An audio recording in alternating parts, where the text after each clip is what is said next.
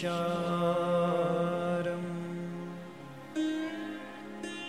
Sarum.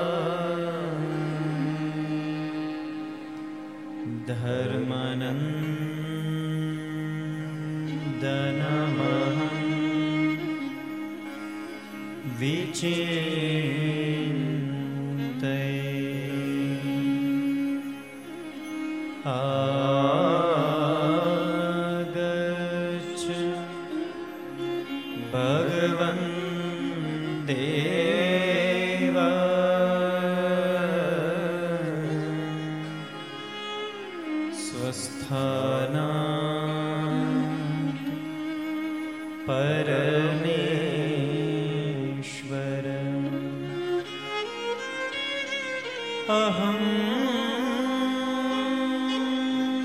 कथा करिष्यामि।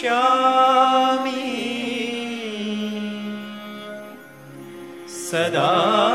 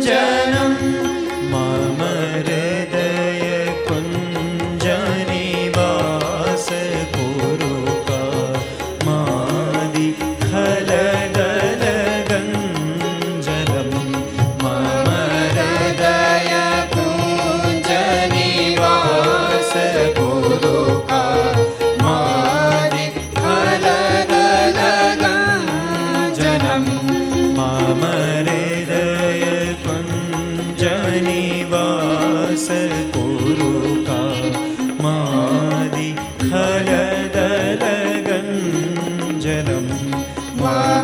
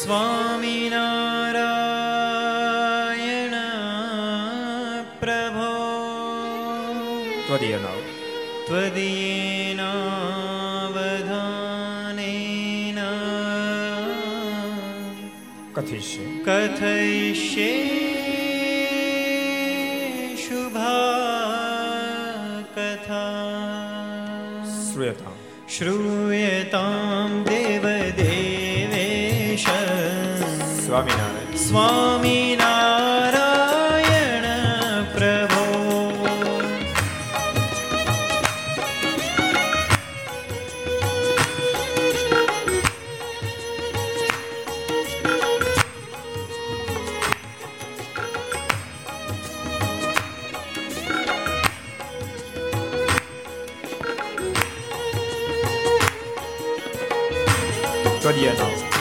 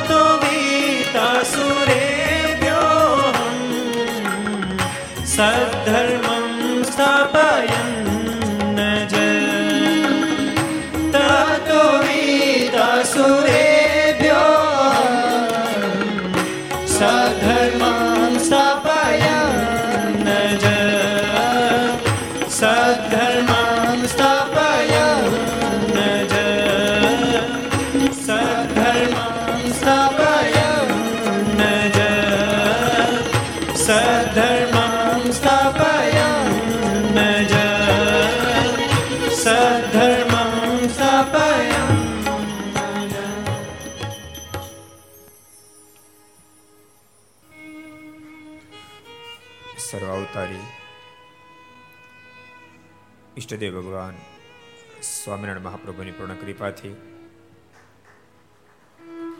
લીલા પુરુષોત્તમ ભગવાન કૃષ્ણચંદ્ર, મર્યાદા પુરુષોત્તમ ભગવાન રામચંદ્રજીની પૂર્ણ અનુકંપાથી તીર્થધામ સરદારના આંગણે વિક્રમ સંત બે હજાર સત્યોતેર, વૈશાખ સુદ સાતમ બુધવાર તારીખ ઓગણીસ પાંચ બે હજાર એકવીસ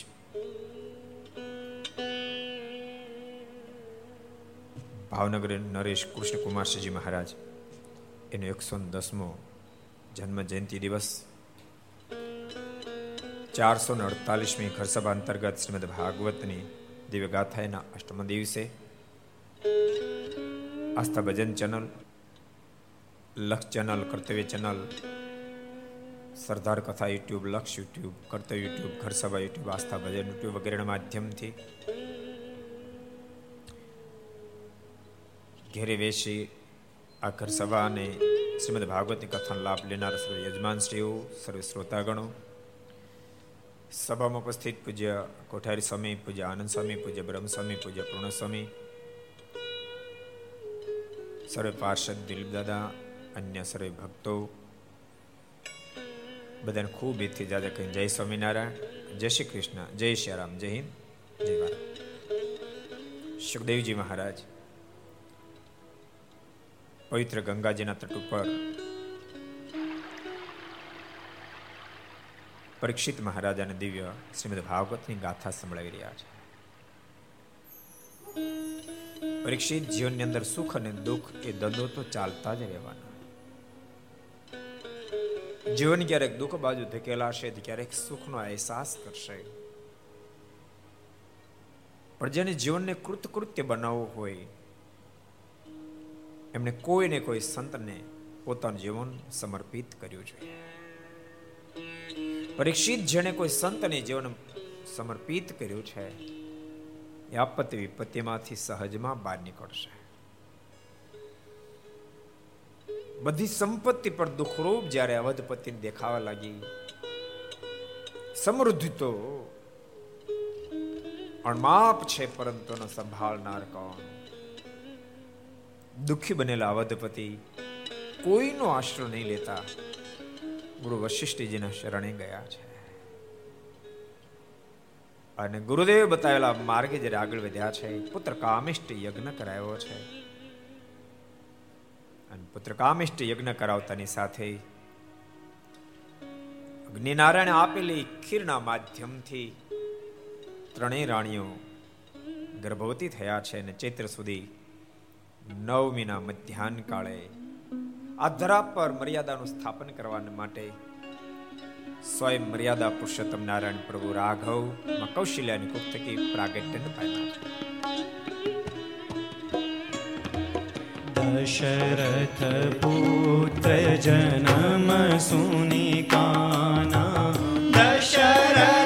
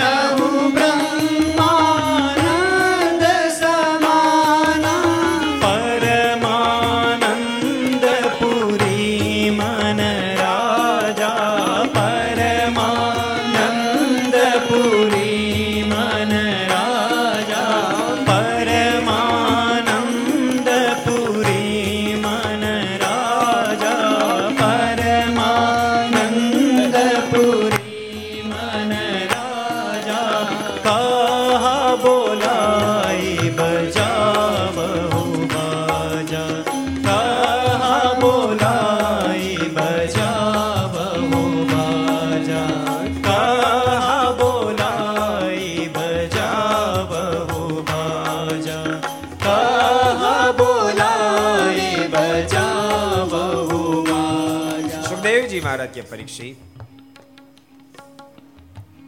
અવધપતિનું વાંજી મેણું ટળ્યું છે. વર્ષોની અયોધ્યા વાસીની અપેક્ષાઓ. અમારા રાજનો કોઈ વારસદાર અમને પ્રાપ્ત થાય. અયોધ્યાની આ ધરતી, એનો ખેવાળ અમને પ્રાપ્ત થાય. વર્ષોની અપેક્ષા આજ પ્રજાની પૂર્ણ થઈ છે. અવધપતિને દશરથ પુત્ર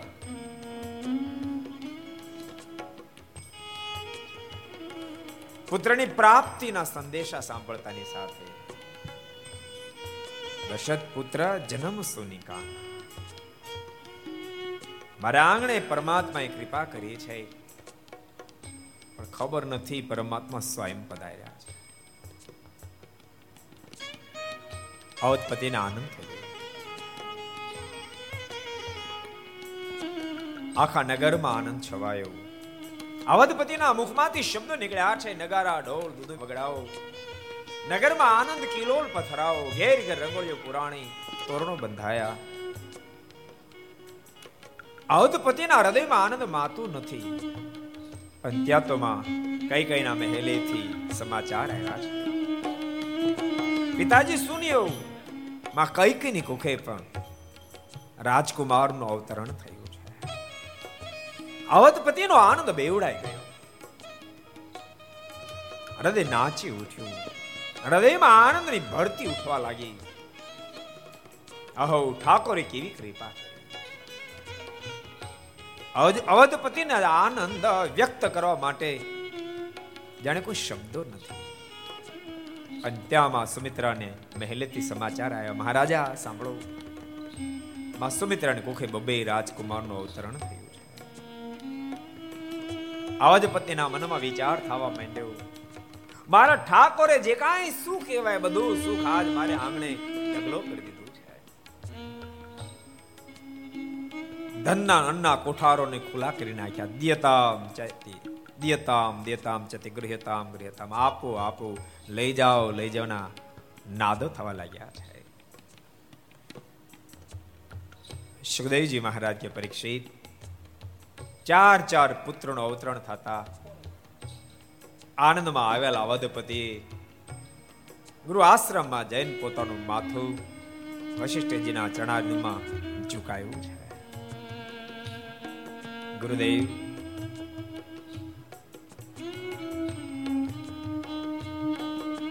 આપે મને કૃત્ય કૃત્ય કરી દીધું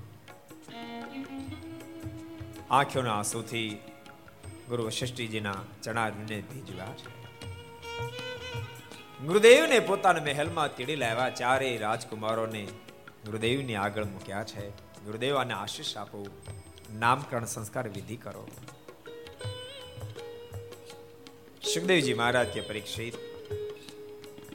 ગુરુ વશિષ્ઠજી શ્યામ સુંદર મૂર્તિને જોતાની સાથે અતિ આનંદમાં આવી જઈ કહ્યું છે, હે અવધ બાપ, તું ભાગ્યવંતો બન્યો છો. તું તો આજ બ્રહ્મનો બાપ બન્યો છો. તારે આંગણે સ્વયં બ્રહ્મ બાળક બનીને પધાર્યા છે. આ કૌશલ્યા નંદનનું નામ રામ રાખશો હજારો પર રહેમ કરનારા બનશે. હજારોની ચિત્તની વૃત્તિને ચોરનારા બનશે. હજારોના દુઃખને ટાળનારા બનશે. આ સ્વયં પરમેશ્વર કઈ કઈ નંદનનું નામ ભરત રાખશે? સુમિત્રા નંદનનું નામ લખન શત્રુઘ્ન અવિધાન કર્યા છે. આજે અયોધ્યા આખી આનંદના હિલોળે ચડી છે. કોઈને આનંદ માત્ર ક્યારેક ક્યારેક ઠાકોર એવી મહેરબાની કરે ચારે બાજુથી સફળતા સફળતા સફળતા જીવાત્માને મળવા માંડે. પણ ભૂલી જતા નહીં. સફળતા તો ચારે બાજુથી ક્યારેક મહાપુરુષોને પણ પ્રાપ્ત થાય, ક્યારેક સામાન્ય વ્યક્તિને પણ પ્રાપ્ત થાય.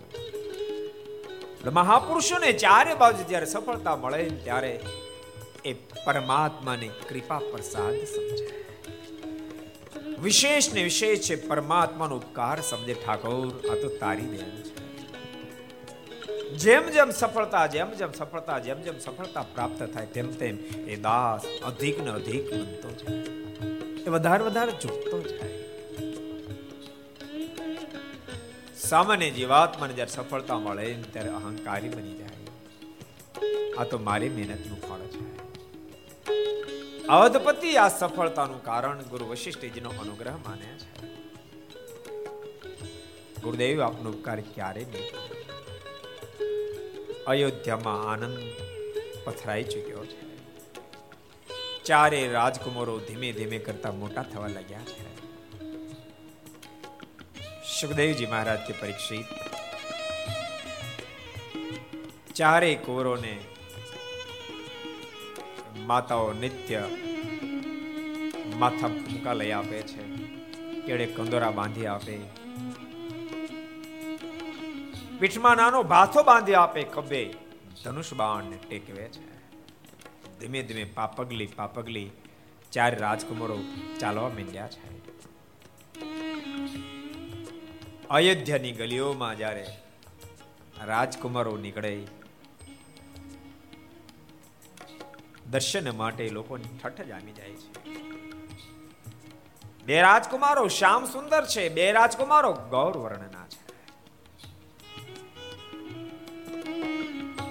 પ્રભુ રામ અને ભરત બે બાટલા બદલા જાય, એક સરખા શ્યામ સુંદર છે. લખન શત્રુઘ્ન બંને ગૌ વર્ણના બાટલા બદલા જાય એવા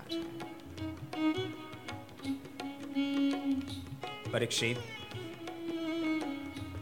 બધા ચારે ચાર રાજકુમારો ચિત્તની વૃત્તિને ચોરે છે પણ પ્રભુ રાઘવની વાત કંઈક અલૌકિક છે. જ્યારે રાજકુમારને રમાડવાના માટે અયોધ્યા નારીઓ પાગલ બને. પણ આ તો રાજ પરિવાર છે એટલે થોડી મર્યાદા નડે છે. એટલે મહદંશે જોજો તમે પરમાત્મા સામાન્ય પરિવારમાં અવતરણ કરે છે. જેથી કરી નાનામાં નાની વ્યક્તિની મુલાકાત લઈ શકે. કૃષ્ણ અવતારમાં મથુરામાં, પ્રાગટ્ય પામ્યા પણ બાબા નંદની ઘેરે જતા રહ્યા. પ્રભુ ઈચ્છે છે વધારે સમાજ મારો લાભ લે. બોલતા નહીં. ચૌદ વર્ષનો વનવાસ ગ્રહણ કરવાનો હેતુ પણ ઠાકોરજીનો એ જ હતો. બાકી રાવણ હોય કઈ વાડીનો મૂળો? એની માટે ધક્કો શેક લંકા ખાવો પડે પ્રભુને. એ તો નિમિત્ત માત્ર રાવણ. પ્રભુ તો ધારે તો અયોધ્યા બેઠા બેઠા. બધાના રિમોટ કંટ્રોલ પ્રભુના હાથમાં છે. આ તમે કલ્પના કરો સાયન્સના યુગમાં. એકબીજા દેશની પાસે એટલી તાકાતો હોય છે. રિમોટ કંટ્રોલથી સ્વિચ ઓન કરતા આખા દેશના દેશ ઉલાળી નાખે. તો બુદ્ધિ તો બ્રહ્માએ આપી. બ્રહ્મા તો પ્રભુને આગળ સામાન્ય છે. એ પરમેશ્વર. જે પ્રાણી માતના રિમોટ કંટ્રોલ જેના હાથમાં છે, એને લંકા ધક્કો ન ખાવો પડે. પણ અયોધ્યામાં અયોધ્યામાં રહી, અયોધ્યામાં તો સમ્રાટ મહારાજા દશરથના એ રાજકુમારો છે. સામાન્ય વ્યક્તિને મળી ન શકે. પ્રભુની અપેક્ષા હતી. નાના નાની વ્યક્તિ બસ મને મળી શકે. વનને ગ્રહણ કરવું ચૌદ વર્ષ સુધી તો ઋષિઓ, ઋષિ પત્નીઓ, ભીલ બાળકો, બાળાઓ મને મળી શકે. ને તો ભીલો ને બિચારાને અયોધ્યાના મહેલમાં ક્યાંથી મેળ પડે? પણ હું તો બધાનો છું. અને બધા મારા છે.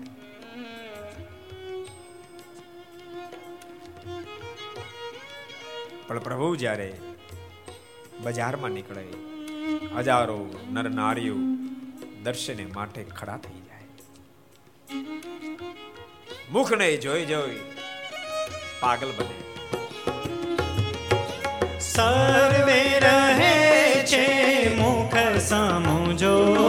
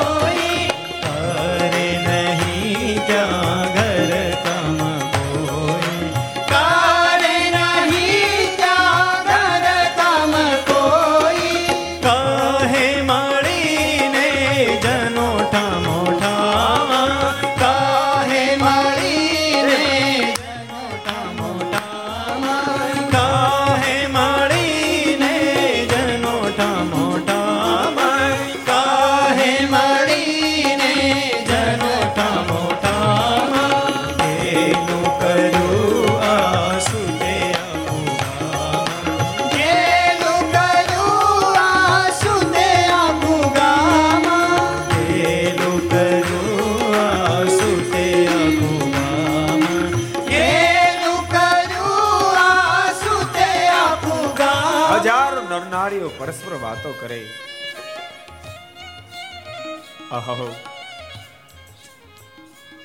શું રાજકુમારોના ઓજસો છે ને એમાંય? આ શ્યામ સુંદર યુવરાજ. શું ઓજસ છે.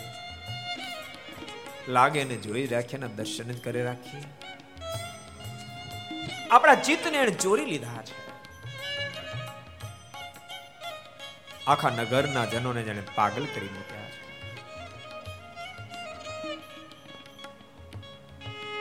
ઋષિ પત્નીઓ ચાર રાજકુમાર તેડી જ્યારે ફરવા નીકળે, હજારો લોકો બસ એને ઘેરી વળે છે.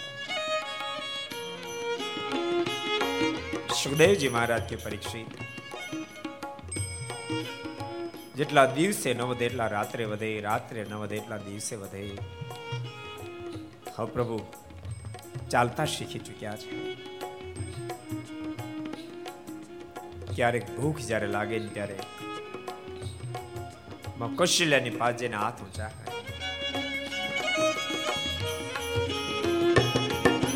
કોઈ સમય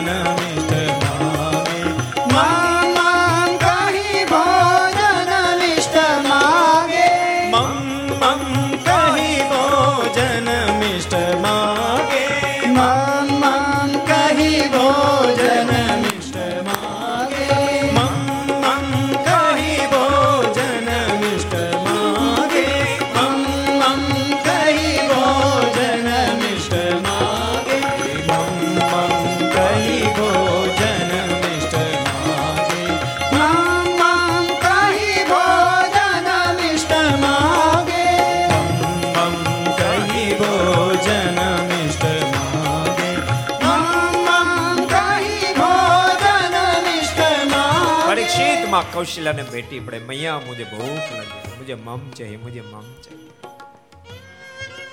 માં કૌશલ્યા જે એકદમ ઉચકીને પ્રભુને છાતે છાપે, પ્રેમથી ધવડાવે છે.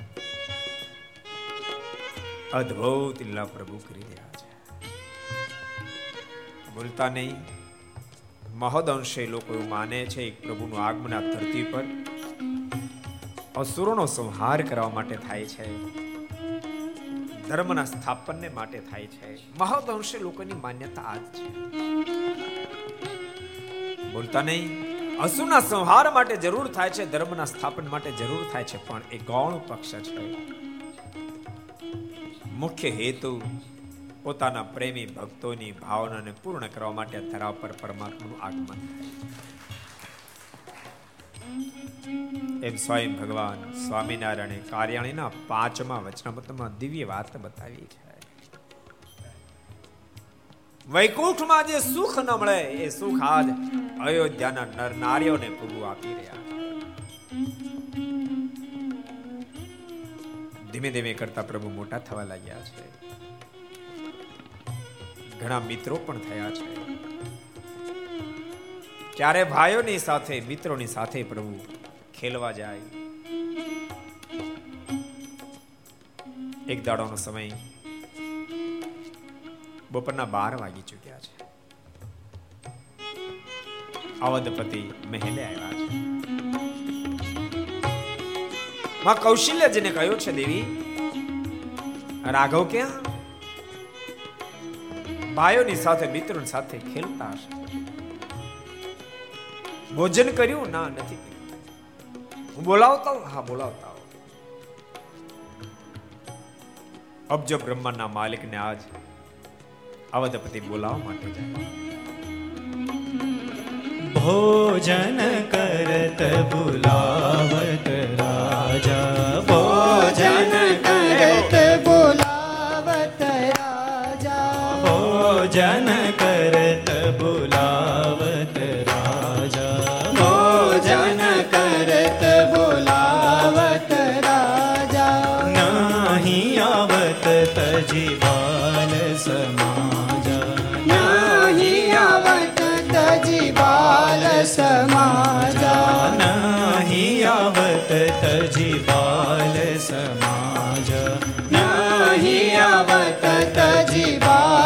અવધપતિ બોલાવવા માટે જાય. ચારે ભાઈઓની સાથે, મિત્રોની સાથે પ્રભુ મોજથી ગેલ કરતા હોય. અવધપતિ બહુ મારે. બેટે રામ, રાઘવ ચાલો જલ્દી ઘેરે, ભોજન કરવા ચાલો. ભોજન કરત બોલાવત રાજા, નહીં આવત પછી બાલ સમાજા મિત્રોને છોડીને પ્રભુ આવતા મહાપુરુષો અને પરમહંસનું કહેવું એવું છે કે પ્રભુને બોલાવ હોય તેના માટે પ્રેમ જોઈએ ઓર્ડર ન ચાલે. કોઈ પ્રકારનો હક નહીં. અવધપતિ આજ ઊભા ઊભા દૂરથી ઊભા ઊભા બૂમ મારે. મનમાં થોડોક હક છે, અધિકાર છે અહમ છે. હું તો એનો બાપ છું. હું કોઈ એમ કરવું જ પડે. બોલતાને આ ધરતી પર જરૂર અવધપતિ ભગવાનના બાપ બન્યા છે. બાકી ભગવાન તો અબજો બાપના એ બાપ છે, અબજો બાપના બાપ છે.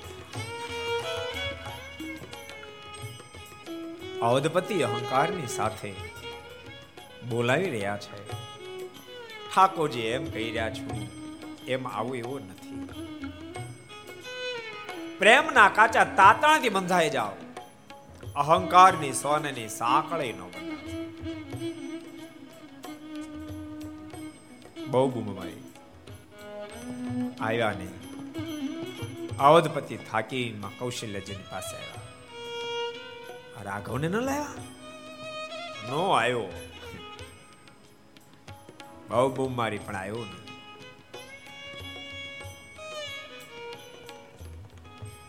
બોલતા નહીં. પિતા બૂમ મારી મારી થાકી જાય. અને તેમ છતાંય પ્રભુ જે ના આવે એ બાઈ શબરીને ત્યાં સામે ચાલી જાય.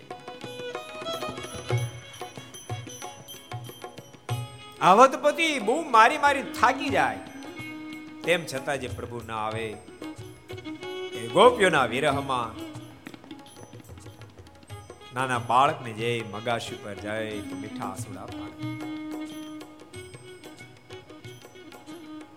જવદપતિ એનો ઓર્ડર થાય જે ના આવે, એ ભગવાન સંતોના વિરહમાં અડધી રાત્રે ઢોલિયામાં બેઠા બેઠા બે ગોઠણ છે માથું ટેકવીને રડે, મારા પરમહંસો મને ક્યારે મળશે?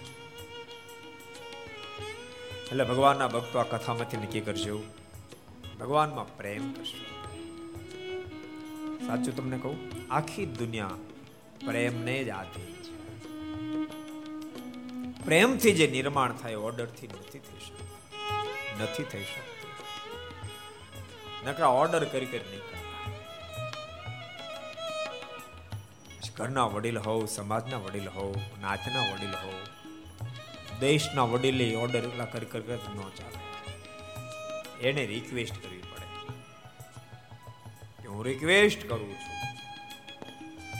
રિક્વેસ્ટમાં પ્રેમ છે. ઓર્ડર નહીં. અવધપતિ ઓર્ડરો કર્યા. પ્રભુ ના આવ્યા. કૌશલ્યા દેવીને કહ્યું, દેવી, આ રાઘવ નથી આવતો.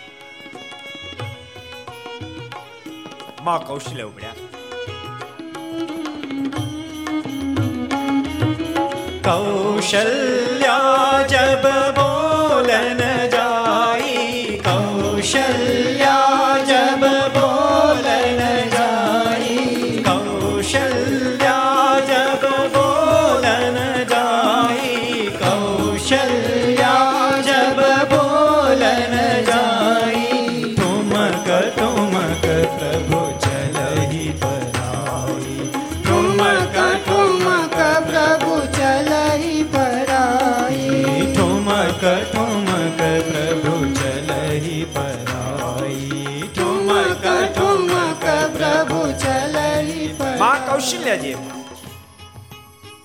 પ્રથમ તો અવધપતિ જે બૂમો જ મારી. બેટા રામ, ચાલ જમવા. ટાઈમ થઈ ગયો, બાર વાગી ગયા. પ્રભુ સામુ ન જોયું. મહાપ્રભુ રાઘવને પકડવા માટે નજીક દોડ્યા. પણ પ્રભુ ત્યાંથી ભાગવા મળ્યા ઠુમક ઠુમક, પ્રભુ ચલહી પરાય માના મનમાં થયું નહીં આંબા દે માં ઊભી રહી છે.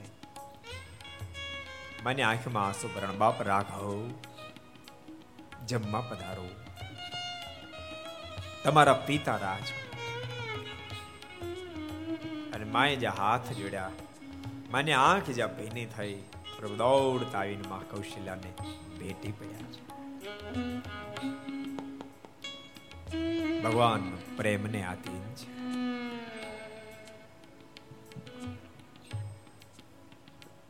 જેને પણ પ્રભુને આધીન કરો એ પ્રેમ કરતા શીખજો ક્યારેક ક્યારેક આપણે એમ માનીએ છીએ કે મને ભગવાનમાં પ્રેમ નથી. એવું નહીં માનો. ભૂલતા નહીં પ્રેમ રૂપી પ્રદેશ આપ્યા વિના ઠાકોરજી માણસ બનાવતા જ નથી. ભૂલતા નહીં પ્રેમ રૂપી પ્રદેશ ઠાકોર ના આપે તો જીવી જ ન શકાય. જેમ બ્લડ વિના બોડી ન ચાલે, એમ પ્રેમ વિના જીવન ન ચાલે. ન ચાલે. પ્રત્યેકને ઠાકોરજી પ્રેમ રૂપી ખજાનો આપ્યો, પ્રત્યેકને આપ્યો પણ ક્યારેક ક્યારેક આપણને ખબર જ હોતી નથી અને ક્યારેક ક્યારેક ખજાના આપણે ખોટી જગ્યાએ વાપરી નાખતા મોઢું ધોવાનું, પીવાનું પાણી ક્યારેક પગ ધોવા વાપરી નાખીએ. એમ પ્રભુ પામવા માટે આપેલી ખજાનો આપણે જગતના વિષયની પાછળ વાપરી નાખીએ. પ્રેમ રૂપી ખજાને વિના ઠાકોરજી માણસ બનાવતા જ નથી. પ્રેમ રૂપી ખજાનાનું જીવાત્માની પાસે બહુ જન્મના દાખલા પછી બેલેન્સ ભેળું થાય, પછી જેને માણસ બનાવે છે. હવે તું માણસ બનવા માટે અધિકારી જા. કારણ કે માણસ બનવાનો હેતુ જ એ છે. જીવાત્મા પ્રભુમાં પ્રેમ કરે અને મુક્તિમાં પાર ઉતરે. અબ જો જુગોથી ભટકતો આત્મા પરમ પદ સુધી પહોંચે એટલા માટે તો માણસ બનાવ્યો માણસ બનાવવાનો હેતુ એ છે. બુદ્ધિ ઇન્દ્ર મન પ્રાણાનામ જનાનામ સુરત પ્રભુ માત્રાર્થમ છે ભવાર્થમ છે આત્મને કલ્પનાય છે હેતુ જ એ છે. માણસ બનાવવાનો હેતુ જ એ છે. એટલે પ્રેમ રૂપી ખજાનો એકઠો ન થાય ત્યાં સુધી ઠાકોરજી માણસ બનાવે જ પ્રેમની સાથે જ આપણે આ ધરતી પર આવ્યા છે ક્યારેક ક્યારેક એ ખજાનો ખોલ્યા વિના મરી જાય છે અને ક્યારેક ક્યારેક ખોલીને વેડફીને મરી જાય છે. મહોદંશે ખજાને વેડફીને માણસ મરી જાય બાપ સત્સંગ આપણને ખજાનો ખોલતા શીખડાવે છે ને ખજાના વાપરતા પણ શીખડાવે છે.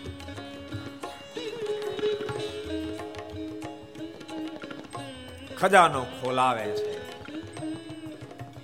અને એને વપરાવે છે. કે વાપરતું પ્રભુ પ્રેમમાં વાપરે. તારો બેડો પાર થઈ જશે. જેટલા કર સભા સાંભળે એ બધાને કહું છું. એક હરિભગતનો આજે જ મને ફોન અમેરિકાથી હતો. મને કે, ગુરુ, હું એમ માનતો હતો કે મને ભગવાનમાં પ્રેમ છે જ નહીં. મને પ્રભુમાં પ્રેમ જ નથી. પણ એક દાડો હું આપની કથા સાંભળતો હતો. એમાં આપે વચનામૃતનું પોઈન્ટ ટાંકી અને કીધું કે જેને ભગવાનની કથા ગમે. થાક્યો હોય માર્ગે ચાલીને તોય પણ કથા વાર્તાનો પ્રસંગ નીકળે જાણે કશું થયું જ નથી. વ્યવહારમાં ઓરાય હોય તોય ભલે, માંદો થયો તોય ભલે. અને એવું તો મારા જીવનમાં હતું, મને કથા બહુ ગમે. થાકેલો હોઉં પણ કથાનો પ્રસંગ નીકળે તો મને જાણે થાક એવું થાય. એટલે મારા મનમાં એમ થયું, મને પ્રેમ તો છે. અને મનમાં નક્કી થયું, પછી મને ભગવાનમાં પ્રેમી થવા. ક્યારેક ક્યારેક જીવ અમથી એમ થા સાચું કહું, જગત અમથી અમથું દુઃખી બહુ થાય. ક્યારેક ક્યારેક માણસની એવી એવી માનસતા સહજ હોય. હામલાવાળાને ખબર ન હોય. એ બિચારો એની ધૂન મને આને હામું જોયું. આને મોઢું મલકેલું એટલે નો મલકેલું કે એને મારે વાંધો છે. અને આવું ને આવું ચાર જગ્યાએ જો થઈ જાય ઉપરા પર તો કે મારો કોઈ ભાવ પૂછતો નથી મારે કોઈ હેત એટલે એવું નથી. એવું નથી. શું કામ આપ મેળે દુખી થાવ? શું કામ આપ મેળે આપ મેળે માની લઈએ છીએ કે આપણને ભગવાનમાં પ્રેમ નથી. બાપ, ભગવાનમાં પ્રેમ ન હોય ને, તો ઠાકોરજી માણસ ન બનાવે, ભૂલતા નહીં. અનેક યોનીઓ પ્રાપ્ત થઈ, પણ પ્રભુમાં પ્રેમ કરવી યોની કોઈ હોય તો માત્ર માત્ર મનુષ્ય છે. માણસ જે પ્રભુમાં પ્રેમ કરી શકે કોઈ ન કરી શકે. એ કોઈ ન કરી શકે. તમે ઇતિહાસ સામે દ્રષ્ટિ નાખશો તો અપવાદ રૂપમાં ક્યારે કોઈ પશુ પક્ષી પ્રભુમાં પ્રેમ કર્યો હશે? જ્યારે જથ્થાબંધ માણસોએ પ્રભુમાં પ્રેમ કર્યો, જથ્થાબંધ ભૂલશો નહીં. હિન્દુસ્તાનની મહાનતા હિન્દુસ્તાનના પશુઓથી નથી, હિન્દુસ્તાનના પક્ષીઓ નથી, હિન્દુસ્તાનના વૃક્ષોથી નથી. હિન્દુસ્તાનની મહાનતા હિન્દુસ્તાનના માણસોથી છે, એના માનવથી. કારણ કે હિન્દુસ્તાનના લોકોએ પ્રભુમાં જેટલો પ્રેમ કર્યો એટલે દુનિયામાં કોઈએ નથી કર્યો કોઈએ નથી કોઈ પદાર્થમાં કર્યો, કોઈ પત્ની કર્યો કર્યો, કોઈ પુત્રમાં કર્યો. વિધ વિધ જગ્યાએ પ્રેમ કર્યો. અને એમાં વિક્ષેપ ઊભા થયા, અંતર હૈયા ફાટ રડ્યા. પણ બાપ પ્રભુમાં પ્રેમ કરતા કરતા રેડ્યો એવો કોઈ દેશ હોય તો માત્ર માત્ર હિન્દુસ્તાન અને હજારો લોકો પ્રભુ વિરહમાં પોકે પોકે રોયા પોકે પોકે રોયા મનુ શરીર કઈ અલૌકિક છે અલૌકિક છે. પ્રેમે તે જનને વશ પાતળે પ્રેમીને પ્રભુ હાથે પ્રભુ રાઘવ દોડતા આવ્યા છે. માં કૌશલ્યાને ભેટી પડ્યા છે. એકદમમાં કૌશલ્ય ઉંચકી લીધા છે. અવધપતિની સાથે બેસી પ્રભુએ ભોજન કર્યું છે. હવે તો પ્રભુ ભાઈઓની સાથે ધનુર્વિદ્યા શીખવા માંડ્યા છે. જબરા પરાક્રમી સાબિત થયા બાળપણમાં. ભાઈઓની સાથે જંગલમાં નિશાનો વિંધવા માટે જાય છે અને એમાં સફળતા પ્રાપ્ત કરીને પાછા આવે છે. સુખદેવજી મહારાજ કે પરીક્ષિત, એક અદ્ભુત ઘટના સંભળાવતું સાંભળ તમને સાંભળવી છે? સુખદેવજી મહારાજ કે પરીક્ષિત, એક અદ્ભુત પ્રસંગ તને સંભળાવું સાંભળાય. વિશ્વામિત્રજી સિદ્ધાશ્રમમાં મોટા મોટા યજ્ઞો કરે છે. સુવાહુ મારી તાડકા બહુ મોટા વિઘ્નો કરે છે. યજ્ઞ કુંડમાં હાડક્યા નાખી જાય. યજ્ઞમાં ભંગ થાય છે. વિશ્વામિત્ર સતત ચિંતિત છે કે આનું શું કરવું હવે? ત્યાં વિશ્વામિત્રજીને સમાચાર મળ્યા. અયોધ્યામાં દશરથ મહારાજાને ત્યાં બ્રહ્મનું અવતરણ અતિ આનંદ થયો. ઘડી બે ઘડી મનમાં એમ થયું કે ભ્રાંતિ હશે લોકોની. ખરેખર બ્રહ્મનું અવતરણ હશે? ભગવાન આ ધરતી પર આવે ને ત્યારે જલ્દી મનાય નહીં. ભગવાન સ્વામિનારાયણ ધરતી પર પધાર્યા. કેટલાય લોકો નતો મનાતો. સૌર્ય પ્રાંતના હરિષિનો પ્રસંગ છે ને પ્રસિદ્ધ. બે બાજુની વાતો સંભળાય. કોઈ એમ કે સ્વામિનારાયણ ભગવાન છે, તો કોઈ એમ કે નહીં જાદુગરા છે. તપાસ કરવા માટે શિવરામ વિપ્રણ મોકલે. અઢાર પ્રશ્નોની સાથે તમે તપાસ કરો, વાસ્તવિકતા શું છે? અઢાર અઢાર પ્રશ્નોના ભગવાન સ્વામિનારાયણ ઉત્તર આપતા આપતા અદભુત પ્રતાપ જણાયો. અને પ્રતાપ જણાવતાની સાથે શિવરામને સમાધિ કરાવી સત્સંગીને બતાવ્યું. સમાધિ લાગતાની સાથે અક્ષરધામમાં ગયા. અબજો મુક્તોની મધ્યે ભગવાન સ્વામિનારાયણને સુવર્ણના સિંહાસન પર બેઠેલા જયા છે, શિવરામ વિપ્ર જાગ્રત બન્યા. બખો ભક્ત દંડોડ કર્યા, કૃપાનાથ માલિક મને તમારો સાધુ કરો, મને તમારો સાધુ કરો. ભગવાન સ્વામિનારાયણ કે, એમ કેમ ના સાધુ કરે? પેલા હરિષિને જરાક સેટિંગ કરાવતા હો, પછી સાધુ કરશો. હરિષિ મહારાજા પાસે આવી, નિશ્ચય કરાયો છે ધરતી પર ભગવાનનું અવતરણ થઈ ચૂક્યું છે. ત્યારબાદ શિવરામ ને ભગવાન સ્વામિનારાયણ સાધુ કરે અખંડાનંદ નામ ધારણ કરે ભગવાન શ્રી માંગરોળ જ્યારે બિરાજતા હતા, સમાધિ પ્રકરણ જ્યારે ચલાવ્યું હજારો લોકોને પોતપોતાના ઇષ્ટ સ્વરૂપના દર્શન કરાવવા માંડ્યા. હજારો લોકોને જ્યારે સમાધિઓ કરાવવા માંડ્યા, ત્યારે માંગરોળ નરેશ વજ્રોદીનના મનમાં એમ થયું કે આમ કાંઈ સમાધિ હોય? કાજીને કીધું, કાજી, તપાસ કરો. શું ખુદાનો અવતરણ ધરાવ પર? તપાસ કરો. અને કાજી ભગવાન સ્વામિનારાયણની પાસે પધાર્યા. હજારો સંતો ભક્તોની સભા ભરાને બેઠેલી હોય. ભગવાન શ્રી હરે પ્રેમથી બોલાને આગળ બેસાડ્યા. કાજી બે હાથ ચડ્યા છે. માલિક તમે બધાને પોતપોતાના ઈષ્ટ સ્વરૂપના દર્શન કરાવો છો. તો મને મારા પૈગંબરના દર્શન કરાવો.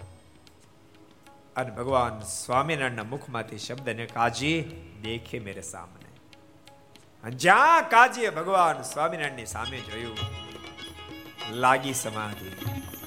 અઠ્યાસી હજાર પૈગંબરો ભગવાનને આગળ હાથ જોડીને ઊભા દિવ્ય દર્શન થયા. કાજી જાગ્રત બન્યા. વારંવાર વંદના કરી કૃપાનાથ. અમે માનતા હતા ખુદાનો અવતરણ ધરા પર ન પણ થઈ ચૂક્યું વજ્રદીન ને વાત કરીને આમદાર આ ધરા પર ખુદાનો અવતરણ થઈ ચૂક્યું છે. અને વજ્રદીન ભગવાન સ્વામિનારાયણના આશ્રિત બન્યા. ભગવાન સ્વામિનારાયણના આશ્રિતો મુસ્લિમ લોકો બહુ હતા. ભગવાન સ્વામિનારાયણના સમકાલીન સરદારમાં કરીમભાઈ હસનભાઈ બધા સરદારના મુસ્લિમ, બધા કમાનગર. કરીમભાઈ સરદારના એટલે ભગવાન સ્વામિનારાયણના હજુરી પાર્ષદ બન્યા. એવા અનેક મહાન ભક્તો. એટલે આ ધરતી પર પરમાત્મા જ્યારે પધાર, જલ્દી હાર ન પડે. વિશ્વામિત્રજીના મનમાં વિચાર થયો. ખરેખર બ્રહ્મનું અવતરણ થઈ ચૂક્યું? જો બ્રહ્મનું અવતરણ થઈ ચૂક્યું હોય તો મારો પ્રશ્ન સોલ્વ જો બ્રહ્મનું અવતરણ થઈ ચૂક્યું હોય તો અસુરનો સંહાર થશે. લાય તપાસ કરું, ખાતરી કરું. અને ખાતરી કરવા માટે વિશ્વામિત્રજી અયોધ્યા પધાર્યા છે. પરીક્ષિત, અવધપતિને સમાચાર મળતાની સાથે અવધપતિ સામે ચાલીને સામે ગયા છે. દંડવત પ્રણામ કરી, પ્રેમથી રાજ કચેરી લાવીને પોતાની ગાદી પર વિશ્વામિત્રજીને સ્થાપિત કર્યા છે. કચેરી ભરાણી તે ચારે રાજકુમારો આવ્યા છે.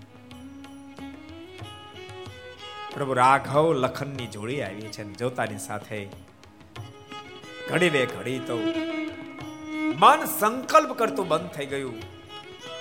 ચિત વિરામ પામી ગયું. હૃદય હા પાડી દીધે, ધરા પર બ્રહ્મનું અવતરણ થઈ ચુક્યું અવધપતિએ ચણારવીન ધોયા છે ત્યારબાદ બે હાથ જોડીને કહ્યું છે, ગુરુદેવ, આપના આગમનથી મને ખૂબ આનંદ થયો. અમારા સંસારીને આંગણે આપ જેવા ઋષિ મહર્ષિની પધરામણી.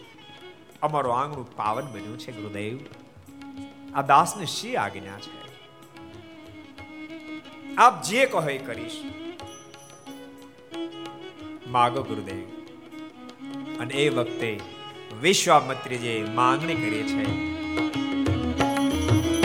અનુજ સમેત દેહુ રઘુનાથ અનુજ સમેત દેવો રઘુનાથ અનુજ સમેત દેહુ રઘુનાથ અનુજ સમેત દેવો રઘુનાથ નિશિચર બધ મેં હો સનાતા નિશિચર બધ મેં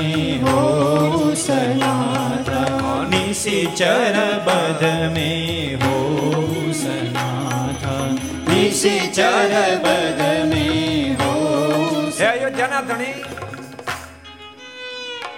અમારે બહુ મોટી મુશ્કેલી આવી હું યજ્ઞ કરું છું પણ રાક્ષસો આવીને એમાં વિક્ષોભ ઊભા કરે છે. માટે તારી પાસે માંગણી કરવા આવ્યો છું. અનુજ સમેત દેહુ રઘુનાથ આ લખનની સાથે રામને મને આપી દો. અવધપતિ ક્યાર ના બોલતા હતા, માગો ગુરુદેવ, માગો. તમે જે માગો એ આપું. આ દાસ આપને શમાં હજુર છે. માગી લો. અને જ્યારે પ્રભુ રાઘવ લખનની માંગણી કરી, અવધપતિ સાંભળી ન શક્યા. ક્યારના ગુરુદેવ ગુરુદેવ બોલનાર? અવધપતિ એનો ચહેરો આખો વિકૃત થઈ ગયો. અને અવધપતિના મુખમાંથી શબ્દો નીકળ્યા છે, ચોથે પન પાઉ સુત ચારી ચોથે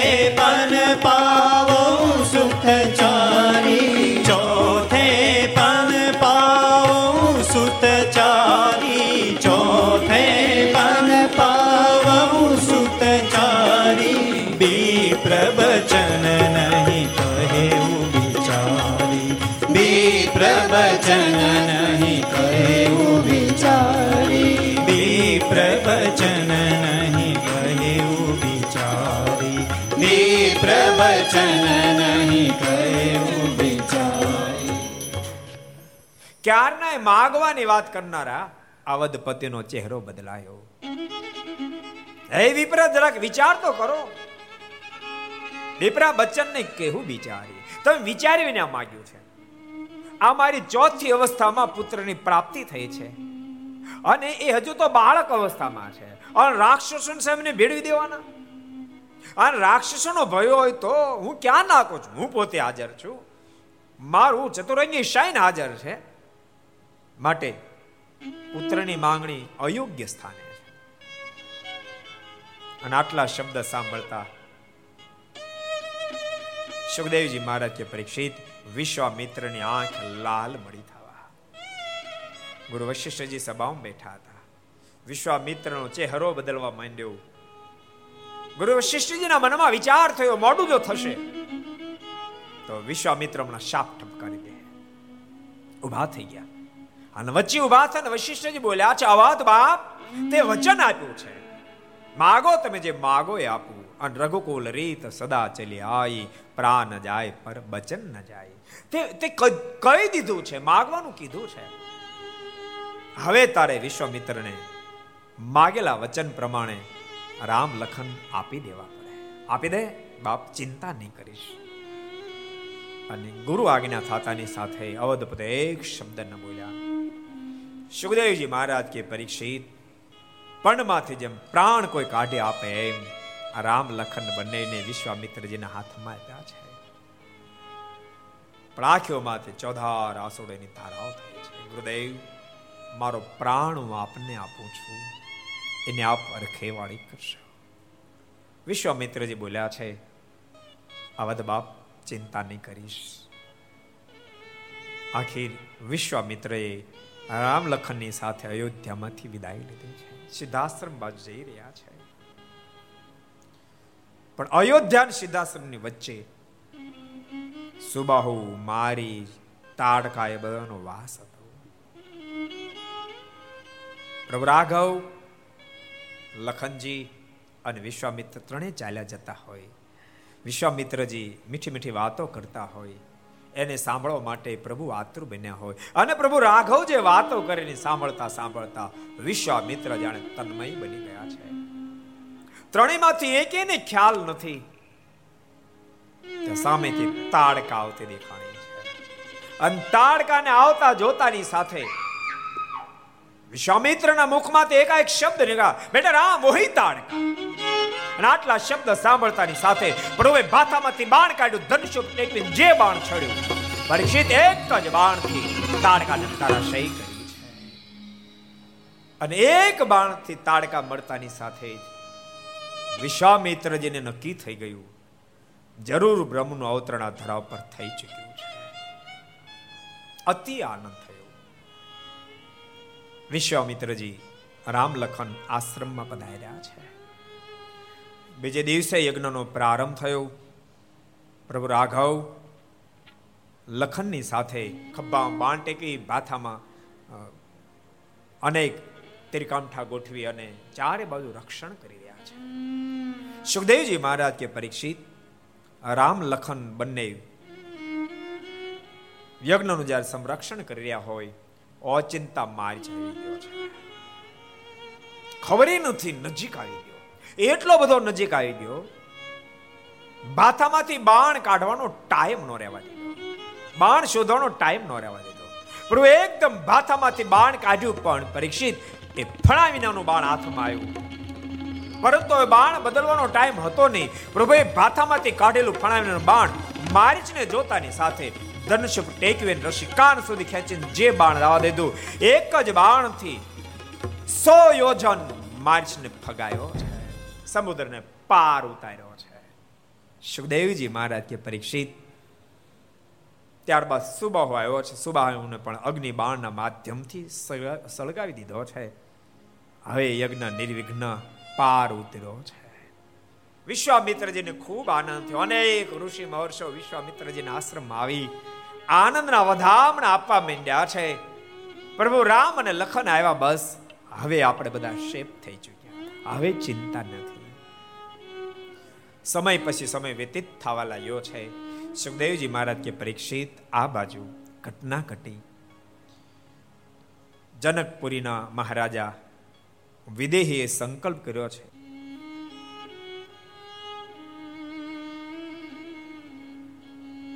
મારે સીતાજીનું લગ્ન કરવું છે. એના માટે સ્વયંવર ગોઠવવાનો છે. પણ શિવ ધનુષની દોરી જેને હાથે ચડે એને મારી જાનકી પણ એમાં એવી ઘટના ઘટેલી. રામાયણમાં એવું સ્પષ્ટીકરણ નથી, પરંતુ સંતો મહંતોનું કહેવું છે કે જાનકીજી ખૂબ નાના હતા. અને એક દાડો, જૂના જમાના આ માર્બલની સિસ્ટમ નહોતી. વિક્ટિફાયરની લગભગ નહોતી. લીપણ કરવામાં આવતું, લીપણ, હાથથી લીપણ. માં જાનકીજી ઓરડો લીપતા હતા અને એ ઓરડામાં શિવ ધનુષ પડ્યું હતું. તો જેટલા ભાગમાં શિવ ધનુષ પડ્યું તેટલામાં લીપણ થાય નહીં. એટલે મનમાં વિચારી કર્યો લીપણ તો આખા ઓરડામાં કરવું છે. એટલે ડાબા હાથથી શિવ ધનુષને અધર થોવી રાખ્યું અને જમણા હાથથી લીપણ કર્યું અને આ દ્રશ્ય વિદેહી જોઈ ગયા. એના મનમાં વિચાર થયો સાવ નાની ઉંમર. આટલી ઉંમરમાં આ શિવ ધનુષ? મોટા મોટા રાજ્યોને આની દોરી ચડાવ્યો તો કઠિન થઈ પડે. એ જાનકીજી એક હાથથી અધર રાખ્યું. તો હવે પછી આના લગ્ન એની સાથે જ કરાય, જેને હાથથી શિવ ધનુષની દોરી ચડે. એટલે જનક વિદેહે સંકલ્પ કરી નાખ્યો હતો કે જેના હાથે શિવ ધનુષની દોરી ચડશે એને મારી જાનકી પરમશે સર્વત્ર જગ્યાએ સંદેશાઓ મોકલી દીધા છે. વિશ્વામિત્રજીને પણ આમંત્રણ મળ્યું છે, ગુરુદેવ, અમારે આંગણે આવો શુભ પ્રસંગ છે. તો આપ કૃપા કરી મારે આંગણે પધારો. મારી જાનકીને આપના આશીર્વાદ પ્રાપ્ત થાય.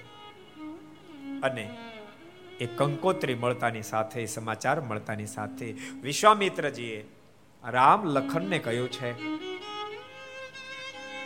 બેટા રાઘવ, લખન, આ સંદેશો મળ્યો છે, જનકપુરીથી આ પત્ર આવ્યો છે. તો આપણે જનકપુરી જાશું? પ્રભુ રાઘવ અને લખને કહ્યું છે, ગુરુદેવ, જરૂર જાશું. અમારા પિતા ઘણી ફેરી અમને એમ કહેતા, એકવાર જિંદગીમાં તમે વિદેહીના દર્શન કરશો ભક્તો એની સ્થિતિ કેટલી અલૌકિક હશે. ક્યારેક ક્યારેક ભગવાનનો ભક્ત આપણે ઓળખી ન શકીએ સદગુરુ ગુણાતીતાન સ્વામી એમ કહેતા, ઘણાને આપણે દર્શન આપવા જાય છે ઘણાના દર્શન કરવા જાય છે. સ્વામી એમ કહેતા કે, વંથળી ગામના કલ્યાણ બાપા એ તો દર્શનીય પુરુષ છે. માંગરોળના ગોળધન શેઠ તો દર્શનીય પુરુષ છે. અગત્રાના પ્રદુ બાપા એ તો દર્શનીય પુરુષ છે. માવા ભગત એ તો દર્શનીય પુરુષ છે. એમ સદગુરુ ગુણાતીતાનંદ સ્વામી કહેતા. અને સંતોકો દેશાંતરમાં ફરતા અંતને કહેતા. કે તમે વંથળી બાજુ જાઓ ને તો કલ્યાણ બાપાના દર્શન કરતા આવજો. માંગરોળ બાજુ જાઓ ને તો ગોવર્ધન શેઠના દર્શન કરતા આવજો. અગતરાય સાઈડ તમે જાઓ ને તો ત્યાં તમે પ્રદ બાપાના દર્શન કરતા આવશો અને મા ભગત કયું ગામ થાણા ગાલોલ સાઈડ જાઓ ને તો ત્યાં માવા ભગતના દર્શન કરતા આવશો ભક્તો, એવું નહીં માનો કે સંસારમાં રહીને ભગવાન નથી બચી શકતા. ક્યારેક ક્યારેક લોકો મનમાં માની લે, આપણે તો સંસારી, આપણે તો ગ્રસ્થ, તો આપણે ક્યાંથી ભગવાન ભજાય? આપણે રોજ આ નિયમ પાળવા ક્યાંથી પોસાય? રોજ મંદિરે બે ફેરી જવું ક્યાંથી પોસાય? આપણે પૂજા ક્યાંથી પોસાય? પોતે પોતે મનોમય ભાંગી ગયેલો માણસ હોય. અન ભૂલતાની દુનિયા પછી આપણને ભાંગી શકે. પહેલા આપણું મન આપણને મનથી જે વ્યક્તિ મજબૂત હોય, દુનિયામાં કોઈની તેવડ નથી અને કોઈ ભાંગી શકે. હજાર ઉપદ્રવોની સામે પણ એ વ્યક્તિ સફળ સાબિત થશે, જે અંદરથી મજબૂત હશે. એટલે એવું નહીં માનતા કે આપણે ભજન ન થાય. જેટલા ઘર સભા બધાને કહું છું, જેટલા કથા સાંભળે બધાને કહું છું. બે આશ્રમ, ત્યાગાશ્રમ, ગ્રસ્થાશ્રમ છે, પણ ભજન બેમાં થઈ શકે છે. એ ગરીબ મને પ્રશ્ન કર્યો, મને કે કે ગ્રસ્થાશ્રમ. એને તમે શું સમજો છો? ઘણા લોકો એમ કહે છે, ગ્રસ્થ આશ્રમ ધન્યો ગ્રસ્થ આશ્રમ તો અમૃત જેવો છે. ઘણા એમ કહે છે કે તો ઝેર જેવો છે. તો ઝેર જેવો છે કે અમૃત જેવો છે? કોના જેવો ગ્રસ્થ આશ્રમ મેં કે તમારે જેવો કરો એવો થાય એમ છે. મેં દૂધમાંથી કેટલી આઈટમ થાય? મને કે દૂધમાંથી તો ઘણી થાય. મેં કેમ થાય? કે કોઈ બનાવનારો હારો મળી જાય થાય. મેં આમાં એવું છે. ગ્રસ્થ આશ્રમ પણ ઝેર જેવું જીવન પણ થઈ શકે છે બાપ અમૃત જેવું પણ જીવન થઈ શકે છે. ગ્રસ્થ આશ્રમ અમૃત જેવું જીવન બનાવજો. વૈશન કુટય કુલક્ષણમાંથી બહાર નીકળજો. નિત્ય મંદિરે જાજો પૂજા પાઠ કરજો. સત્શાસ્ત્રનું વાંચન કરજો. સંતોના જોગમાં રહેજો. કોઈ નિરાધાર દિન દુખ્યો ગરીબ પોતાના આંગણે આવે તેની આંખના આંસુ લૂજ્યો ને આતડી ઠારજો. કોઈને માટેના ભલાઈના કામ કરજો. ગ્રસ્થ આશ્રમ પણ તમારો દિવ્ય બની ગ્રસ્થ આશ્રમ દિવ્ય બની જશે.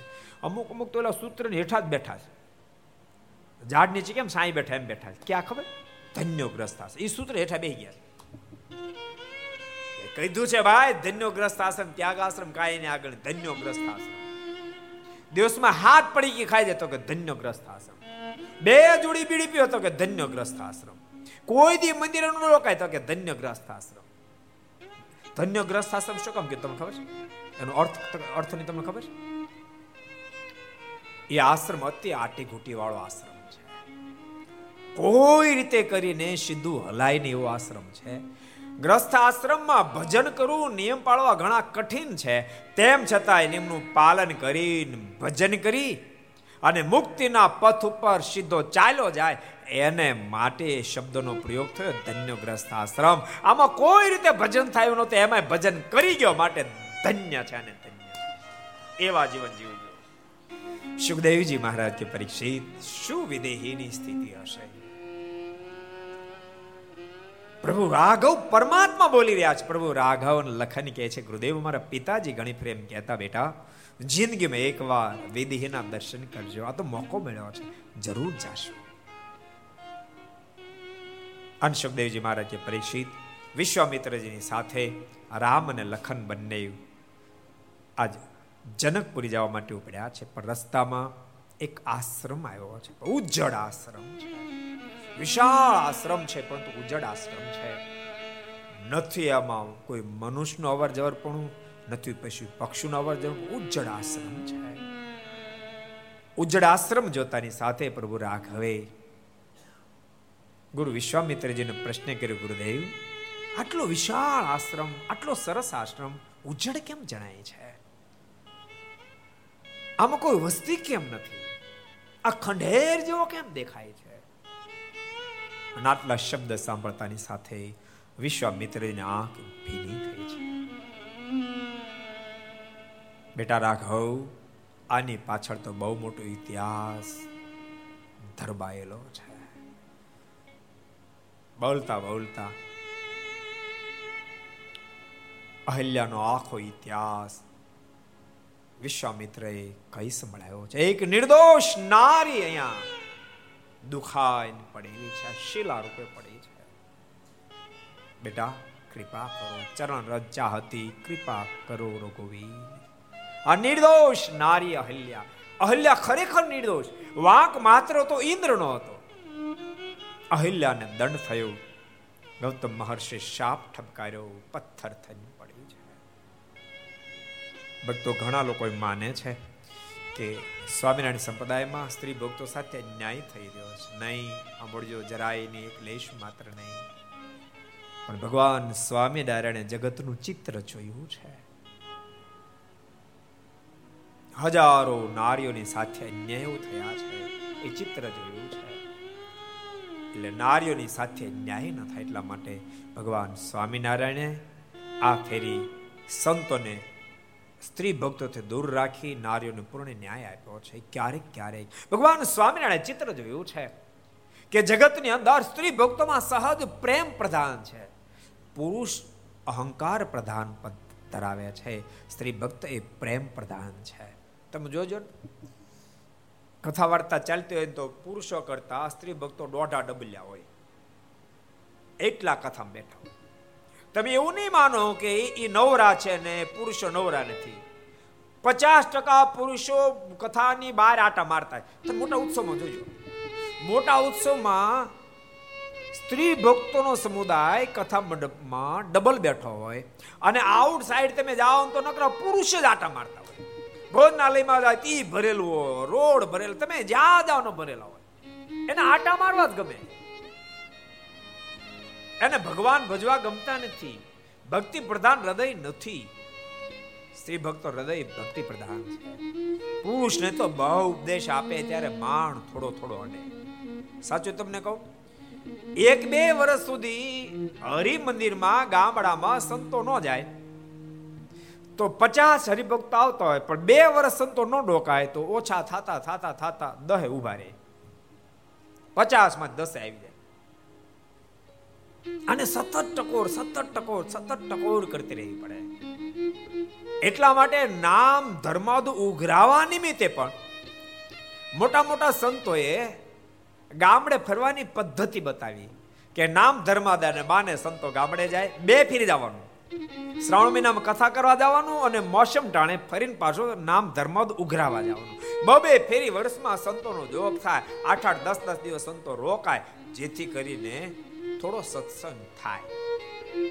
સંતો વિના સત્સંગ સંભવિત નથી. પુરુષનું હૃદય અહંકાર પ્રધાન છે, નારીનું હૃદય ભક્તિ પ્રધાન છે. ભગવાન સ્વામિનારાયણ જોયું છે કે ભક્તિ પ્રધાન હૃદય હોવાને કારણે સંતો મેને તરત સ્નેહ બંધાય. પણ ક્યારેક ક્યારેક એ ભગવા વસ્ત્રની અંદર પણ ભૂખ્યા વરુ જેવા સાધુ પુરુષો હશે તો નારીનું જીવન બધું પૂરું કરી નાખશે. તો પછી નહીં તો દુનિયાનું મોઢું દેખાડ્યા જેવું રહે, નહીં તો સહિયા જેવું રહે. અને પરિણામે સર્જાશે. કાં તો બોલવાનો ઓરો આવશે. કાં તો ઝેરના ઘૂંટડા ગળા નીચે ઉતારવા પડશે ને કાં તો અગ્નિમાં સ્નાન કરવું પડશે. આ ઘટના ન ઘટે એટલા માટે ભગવાન સ્વામિનારાયણે સ્ત્રી ભક્તોનો આખો આશ્રમ અલગ ઊભો કરી દીધો. એના માટે ગુરુ અલગ બનાવ્યા. એના માટે મંદિરો નિર્માણ કરાવી દીધા. આખો ત્યાગાશ્રમ ઊભો કર્યો કે સ્ત્રી ભક્તો પણ પ્રેમથી ભજન કરી શકે. સુખદેવજી મહારાજ કે પરીક્ષિત આજ અહલ્યા પથ્થર થઈને પડ્યા છે. એની સામો હાથ સીધી આંખમાં આંસુ લાવી વિશ્વામિત્રજી કહ્યું છે, બાપ, રાઘવ, આ તમને પથ્થર દેખાય, પથ્થર નથી. કૃપા કરો ચરણ રજ ચાહતી, કૃપા કરો રઘુવીર આ હલ્યા પથ્થર થન પડે છે, આપના ચરણ રજની અપેક્ષા રાખે, એના પર કૃપા કરો. અને પ્રભુ આગળ વધ્યા છે. અહલ્યાને જ્યાં પોતાના ચરણનો સ્પર્શ કરાયો. એ શિલા ફાટે છે, અંદરથી અહલ્યાજી બહાર આવ્યા છે. ભગવાન રાઘવના ચરણમાં પોતાનું મસ્તક ચુકાયું છે. અને બોલ્યા છે, કૃપાનાથ, આપે બહુ મોટો અનુગ્રહ કર્યો. ધન્ય હોજો અહલ્યાજીની વિચારધારાને. નિર્દોષ અહલ્યાજીને ગૌતમ મહર્ષિ શાપ આપ્યો. વર્ષો સુધી પથ્થર તરીકે પડ્યા રહ્યા. તેમ છતાંય પણ એને ગૌતમ મહર્ષિ પ્રત્યે આટલો અભાવનો અંકુર નથી ફૂટ્યો. આટલો અભાવનો અંકુર નથી ફૂટ્યો. આ કથા એ બતાવે છે એ જ નારી મહાન બની શકે. પોતાના પતિની પ્રત્યે પૂર્ણ પરમેશ્વર જેવો ભાવ રાખશે, નારી મહાન બનશે. એના સંતાનો પણ મહાન બનશે. અહલ્યાજી શું બોલ્યા છે? જ્યારે રામાયણ વાંચ્યો ને ખબર બે, હાથ જોડીને અહલ્યાજી એવું બોલ્યા છે, કૃપાનાથ, આપના મને જે દર્શન થયા, ભલે મને શાપ થયો, હું ભલે નિર્દોષ હતી મને શાપ થયો, ભલે મને દંડ થયો મારા પતિએ ભલે મને દંડ આપ્યો, પણ હું તો એમ માનું છું, દંડના રૂપમાં મારા પતિએ મને આશીર્વાદ જ આપ્યા છે. એને મને શાપ આપ્યો અને પથ્થર થઈને પડે છું, જેથી કરીને આપનો મને મેળાપ થયો. કૃત કૃત્ય બની ગઈ, કૃત કૃત્ય બની ગઈ છે. મારા પર વિશેષ કૃપા કરો. મારા પતિ ગૌતમજી મારો સ્વીકાર કરે. એ જ વખતે દિવ્ય સ્વરૂપે ગૌતમ મહર્ષિ ત્યાં હાજર થયા છે. અને ગૌતમ મહર્ષિની સાથે અહલ્યાજી દેવલોકને પામ્યા છે. સુખદેવજી મહારાજ પરીક્ષિત, ત્યાંથી પ્રભુ આગળ ગયા છે. જનકપુરીમાં આવ્યા છે. જનકપુરીની અંદર, નદીને સામે કિનારે સુંદર આશ્રમની અંદર વિશ્વામિત્રજીનો ઉતારો આપવામાં આવ્યો છે. વિશ્વામિત્રજી રામ લખનની સાથે ત્યાં ઉતારો કરી રહ્યા છે. પ્રભુ રામ લખન આખું નગર જોવા ગયા છે અને ગુરુદેવને માટે પુષ્પો લેવા પણ ગયા છે. અને એ જ વખતે જનક વિદેહી ગુરુ શતાનંદજીની સાથે વિશ્વામિત્રજીની પાસે પધાર્યા છે. વિશ્વામિત્રજીને કહ્યું છે, ગુરુદેવ, આપ પધાર્યા, અમે ધન્ય ભાગી બન્યા છે. આપ મારી દીકરીને આશીર્વાદ આપવા માટે પધાર્યા, હું કૃતકૃત્ય બન્યો છું. અને આમ જ્યાં વાત કરતા હોય, ત્યાં પુષ્પ લેવા માટે ગયેલા રામ લખન બહેનનું આગમન થયું છે. અને પ્રભુ રાઘવને જોતાની સાથે વિદેહીની વૃત્તિ ખેંચાણી છે. મનમાં એમ આ હા મારા ચિત્તની વૃત્તિ ખેંચી લે પછી તો વાત વિશ્વામિત્રજીની સાથે કરે છે, પણ દ્રષ્ટિ પ્રભુ રાઘવ લખનમાં લાગી ગઈ છે. પૂછ્યા વિના રેવાયુની બે હાથ જોડ્યા, ગુરુદેવ, કૃપા કરો.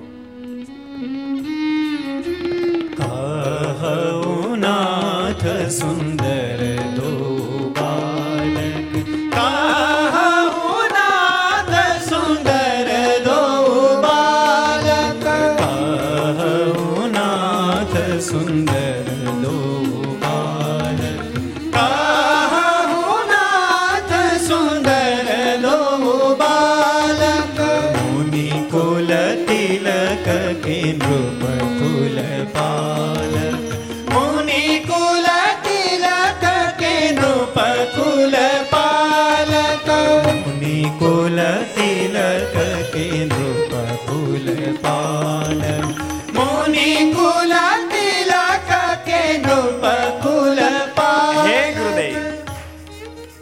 આ બંને યુવરાજ કોણ? છે કહું નાથ સુંદર દો બાલક. મુનિકુલ તિલક કે નુકુલ પાલક? આ કોઈ ઋષિ સંતાનો છે કે કોઈ મહારાજાના રાજકુમારો છે? આજ વિદેહીના મુખમાંથી શબ્દ નીકળ્યા છે, ગુરુદેવ. આમ મારું મનની વૃત્તિ ખેંચાય છે.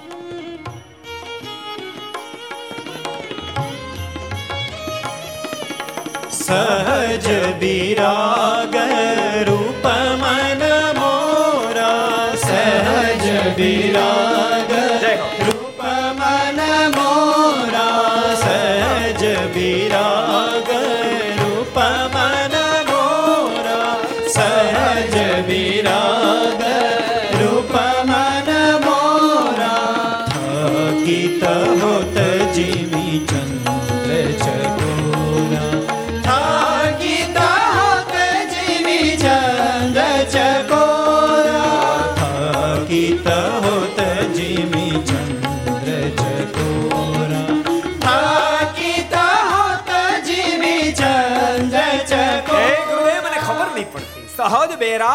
મન મોરા.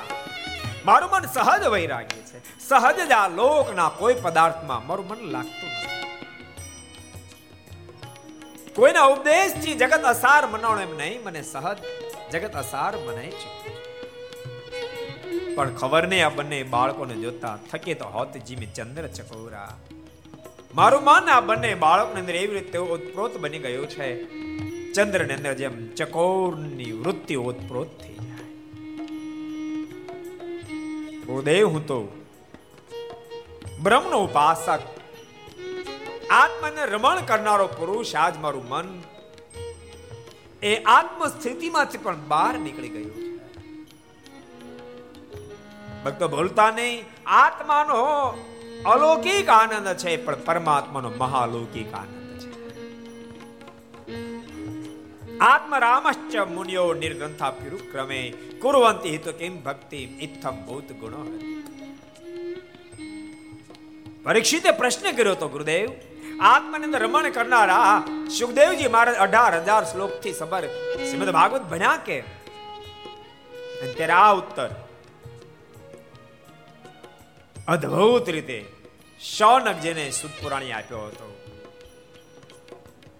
કે ભલે આત્માની અંદર સુખદેવજી મારા રમણ કરતા હોય, પણ આત્માનું જે સુખ છે એના કરતા પરમાત્માના ચરિત્રનું પરમાત્માની મૂર્તિનું અનેક ગણું અધિક સુખ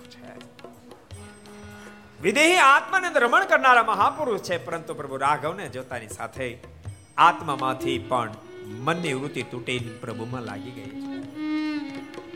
ભગવાનનું સ્વરૂપ સહજ એવું જ છે. ભગવાન નીલકંઠ વર્ણિ વેશે જ્યારે વનમાં વિચરણ કરતા હતા. જ્યાં પણ જાય ત્યાં લોકો એની પાછળ પાગલ થઈ જતા હતા.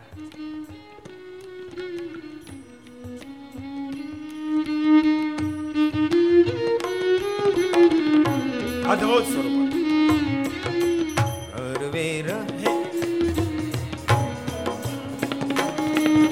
સર્વે રહે છે મોખ સમુ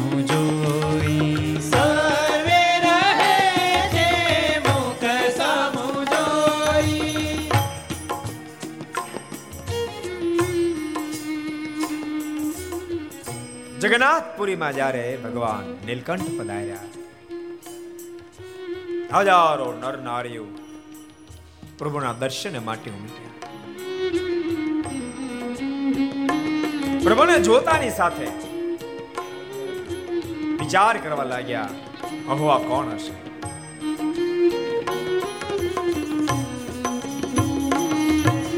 દિશે મૂર્તિ મનોહર સારી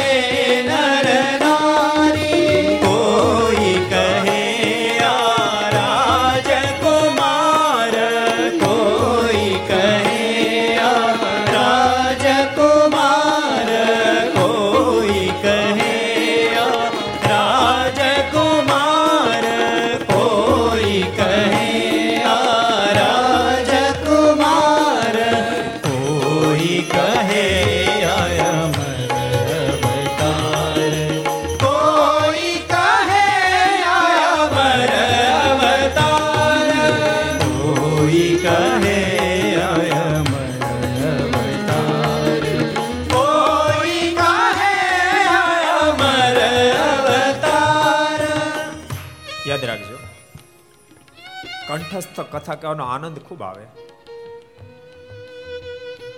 પણ ક્યારેક મન કોઈ કમાન છટકી જાય, તેથી ક્યારેક પ્રોબ્લેમ કરી દે. પણ ઠાકોરજી મહેરબાની પાછા કરી દે, ગમે એને ભેગું કરી દે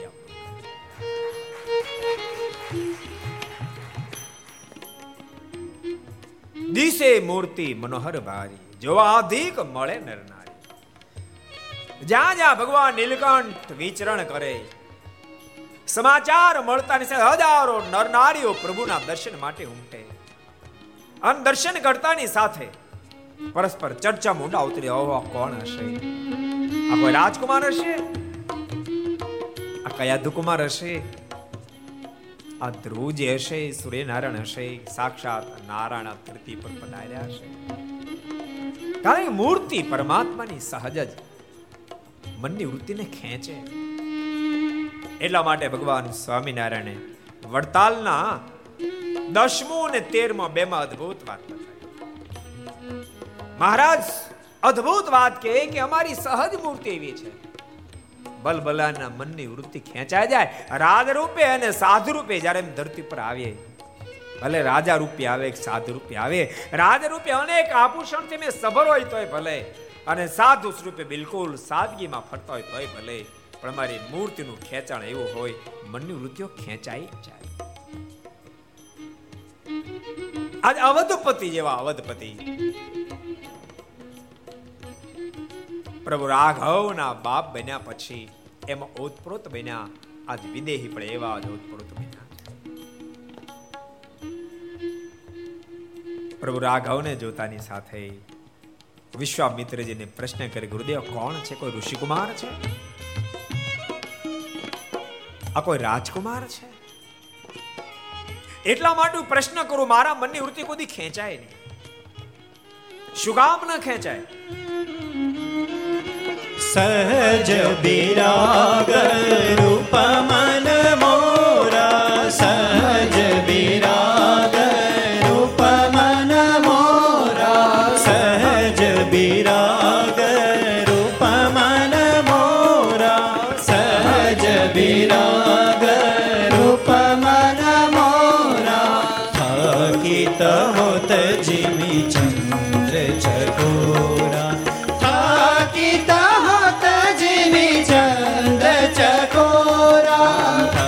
થાકિત હોત જીમી ચંદ્ર ચકોરા થાકિત હોત જીમી ચંદ્ર ચકોરા ચકો ચંદ્રમાં ઉત્પ્રોત બને માં આજ મારું મન આ બંને યુવરાજમાં ઉત્પ્રોત બન્યું આ કોણ છે વિશ્વામિત્રજી ઓળખાણ આપે છે અયોધ્યાના ધણી દશરથ મહારાજાના બંને લાડલા રાજકુમારો છે ક્ષણ બે ક્ષણ વાર તો વિધિના મનમાં એમ થયો ઠાકોરે કૃપા કરી મને આવા રાજકુમાર આપ્યો કેવું સારું.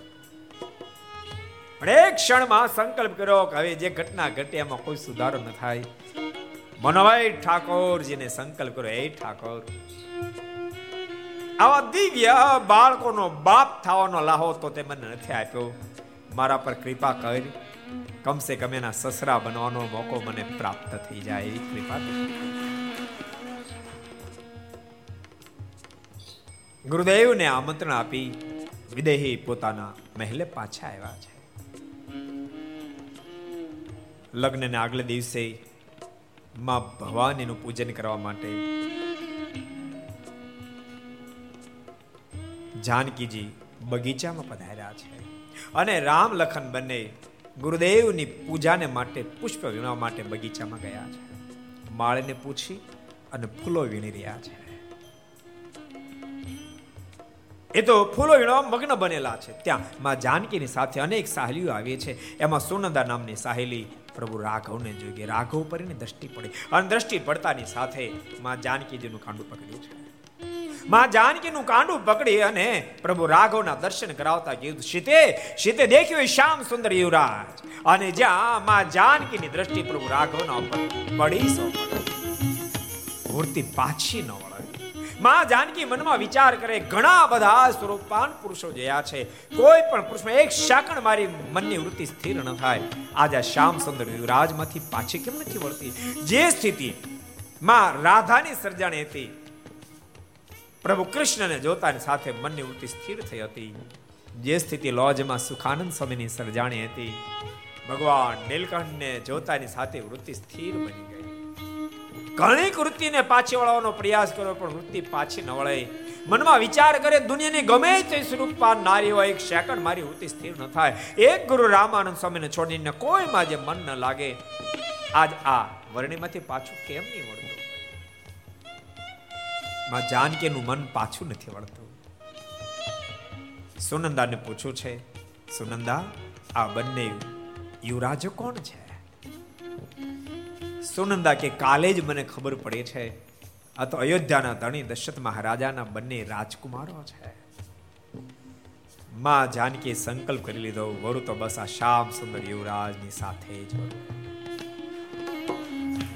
સંકલ્પ તો કર્યો, પણ વળતો વિચાર થયો. ઓહો મેં સંકલ્પ કર્યો, પણ પિતાએ તો પ્રતિજ્ઞા કરી છે. શિવ ધનુષની દોરી જેને હાથે ચડે એને મારી જાનકી પરણાવું. વિચાર આવતા શ્રી ધ્રુજી આ ગજબ પણ વળતો વિચાર કર્યો કે નહીં, હું તો આર્ય નારી. એકવાર એક જ પુરુષનો સંકલ્પ કરી શકું, બાકીના જગતના તમામ પુરુષો મારા માટે ભાઈ, બાપ, દીકરાની સમાન છે. ભક્તો, આ હિન્દુસ્તાનની મહાનતા છે. દુનિયાના દેશ ફોળી વળો તે નાખી, દુનિયાના દેશો ફોળી વળો. એક જ પત્ની સિવાય અન્ય કોઈ નારીનો સંકલ્પ ન કરો પુરુષ મળે તો હિન્દુસ્તાનમાં મળે. અને એક પતિ સિવાય તમામ પુરુષો ભાઈ બાપ સમાન મનાય એવા નારીઓ, એવી સતીઓ માત્ર હિન્દુસ્તાનમાં મળે. પણ વળતો વિચાર થયો શિવ ધનુષની દોરી આનાથી કેમ ચડે? ક્યાં શિવ ધનુષ ને ક્યાં આ રાજકુમાર? એક વિચાર થયો, માં ભવાનીને પ્રાર્થના કરું માં ભવાની મહેરબાની કરે, તો ભેગું થઈ જાય. નિધાર કરી માં ભવાનીને મંદિરે આવ્યા. સાહેલીઓને કહ્યું છે કે મારે માને પ્રાર્થના કરીએ છે માટે બધી બહાર રહો, બધીને બહાર રાખી, મંદિરના દરવાજા બંધ કરી, માં જાનકી અંદર પ્રવેશ કર્યો.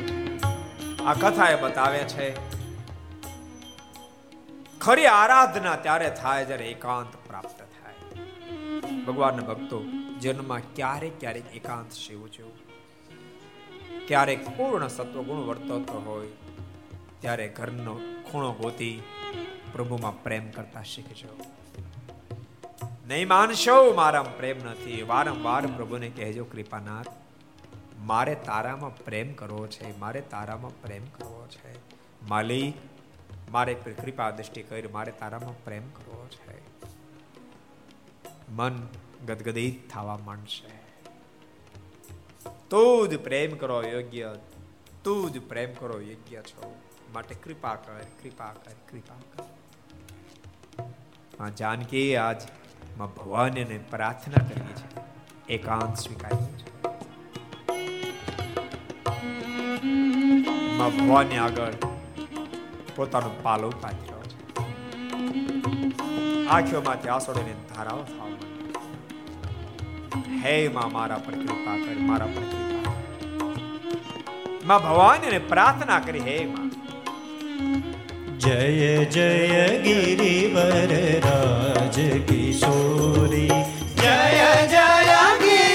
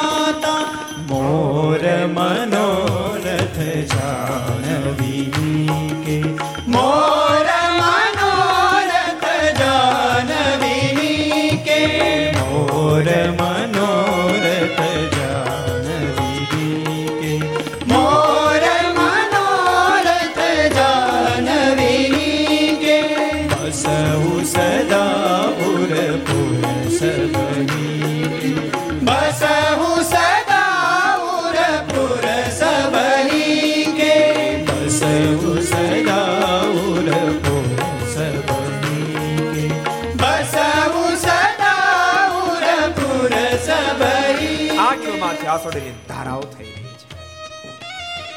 મુખથી પ્રાર્થના ચાલી રહી છે. માં, કૃપા કર કૃપા કર, કૃપા અહીંયા ફાટ આ જાનકી માની આગળ લડી રહ્યા છે. માં ભવાની સહન ન કરી શક્યા. ભવાનીની મૂર્તિમાંથી દસ પૂજાવાળા ભવાની બહાર આવ્યા છે. જાનકીને પોતાની ગોદમાં મસ્તક પર હાથ ફેર્યો છે. બેટા ચિંતા છોડ. અને માં ભવાનીના મુખમાંથી શબ્દો નીકળ્યા છે બેટા જાનકી. સુનો સિય સત આશીષ અમારી. સુનો સિય સત આશીષ અમારી. સુનો સિય સત આશીષ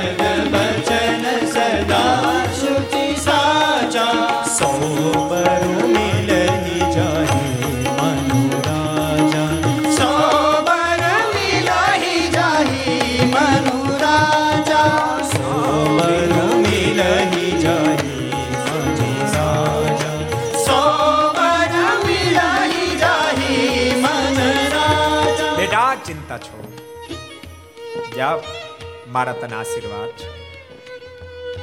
તે જે વરની અપેક્ષા રાખે છે, એ જ વર તને પ્રાપ્ત થશે. માને રાઘવ તારા હાથનું પાણી ગ્રહણમાં જાનકી હાથ જોડ્યા છે, માં. તું અતિ પ્રેમમાં આવીને બોલી તો રહી છો, પણ પિતાની પ્રતિજ્ઞા છે. શિવ ધનુષની દોરી જેને હાથે ચડે, એને મારી જાનકી પરણાવો. અને પિતાએ આખા દેશમાં જાહેરાત કરી છે પૂરા. દેશમાંથી રાજવી પુરુષો આવશે. માં રાજી પુરુષો આવશે આટલું જ નહીં. લંકેશ્વરી રાવણ પણ સ્વયંવરમાં આવશે. અને માં, એ રાવણને હાથે શિવ ધનુષની દોરી ચડશે તો બોલતા તો માં જાનકીના આંખોમાંથી આંસુડીની ધારાઓ માં ભવાનીએ જાનકીના મસ્તક પર હાથ મૂક્યો, બેટા, ચિંતા કરીશ નહીં, જા, હું તને વચન આપું છું. રાવણ જ્યારે શિવ ધનુષની દોરી ચડાવવા માટે ઊભો થશે ત્યારે એ ધનુષ્ય પર આખા બ્રહ્માંડનું વજન હું મૂકી દઈશ. શિવ ધનુષની દોરી તો પ્રભુ રાઘવને હાથે ચડશે. જા, મારું વચન. આટલું કઈ માં ભવાની અદૃશ્ય થયા. ભક્તો ઘણી વાર કહું છું, શુદ્ધ ભાવથી તમે ઉપાસના કરતા શીખો. આજ માણસ ઉપાસના કરે પણ અનેક પ્રકારની અપેક્ષાની સાથે કરે છે. અને અપેક્ષા પણ મલિન અપેક્ષાઓ. શુદ્ધ ભાવ પ્રભુને પામવાનો ભાવ એની સાથે તમે આરાધના કરો. તમે ગમે તેને અંજાન આરાધના કરશો તો પણ તમારી શુદ્ધ આરાધના તમને પરમ તત્વ સુધી પહોંચાડી દેશે, પરમ તત્વ સુધી પહોંચાડશે. બોલતા નહીં. માતાજી આ દુનિયાના સકામ ભાવને પૂર્ણ કરે છે. પણ નિષ્કામ ભાવથી કોઈ જો માતાજીની ઉપાસના કરે ને, તો માતાજી પણ જીવાત્માને, પરમાત્માને પહેચાન કરાવીને પરમ પદ સુધી પહોંચાડે નિષ્કામ ભાવથી રૂક્ષ્મણીજી ઉપાસના કરી માં ભવાનીની, તો રૂક્ષ્મણીજીને માં ભવાનીએ દ્વારકાધીશનો ભેટો કરાવી દીધો. શુદ્ધ ભાવનાથી મગ્નિ રામે સરસ્વતીજીની ઉપાસના કરી તો સરસ્વતી દેવીએ મગ્નિરામને ભગવાન સ્વામિનારાયણનો ભેટો કરાવી આજ શુદ્ધ ભાવથી માં જાનકીએ ભગવાનની ઉપાસના કરી તો ભવાનીએ પ્રભુ રાઘવને મળવાનો રસ્તો ખુલ્લો કરી દીધો. સુખદેવજી મહારાજ કે પરીક્ષિત અતિ પ્રસન્ન થયેલા જાનકી સાહેલીઓની સાથે મહેલમાં આવ્યા બીજે દાડે સ્વયંવર રચાયો છે. હજારો રાજી પુરુષો આજ જનકપુરીમાં આવ્યા છે. તમામને બેસવાની સુંદર સુંદર વ્યવસ્થા ગોઠવવામાં આવી છે. એ સ્વયંવરની અંદર સ્વયં વિશ્વામિત્રજી પ્રભુ રાઘવ લખનની સાથે પધાર્યા છે. વિદેહે ઊભા થઈ ગુરુદેવને વંદના કરી સુંદર આસને બેસાડ્યા છે. રામ લખનને પણ સુંદર આસન ઉપર બેસાડ્યા છે. આખી કચેરી જ્યારે ચિકાર ભરાઈ ગઈ. એ વખતે કેટલાય દૂતો શિવ ધનુષને ઘસડતા ઘસડતા રંગમંચના મધ્ય ભાગમાં લાવ્યા છે. એક દૂતે ઊભા થઈને ઘોષણા કરી છે. તમામ રાજ્યો કાન ખોલીને બરાબર સાંભળજો. અમારા મહારાજા જનક વિદેહીએ પ્રતિજ્ઞા કરી છે. આ શિવ ધનુષ છે. આની દોરી જેને હાથે ચડશે, એને અમારી માં જાનકી, અમારી દીકરી જાનકી વરમાળા પહેરાવશે. તો રાજા બધા ઊંચા નીચા મેળા થવા માં જાનકીની સાથે પ્રણોના હજારો લોકોને કોડ હતા. ભગવાનના ભક્તો કોઈ પણ કોડ કરીએ તો આપણી કેપેસિટી વિચારીને કરવો. કેપેસિટી બારના કોડ ક્યારેક ભયંકર દુઃખનું કારણ હજારો રાજ્યોના મનમાં અમે વરી લઈએ, અમે વરી લઈએ, અમે વરી લઈએ. ઘોષણા પૂરી થતાની સાથે એક પછી એક એક પછી એક રાજા ઊભા થવા માંડ્યા છે. ઊભા થઈ શિવ ધનુષને દોરી ચડાવવાનો પ્રયાસ કરે કેટલાક તો બાયું ચડાવતા ચડાવતા ઊભા થયા.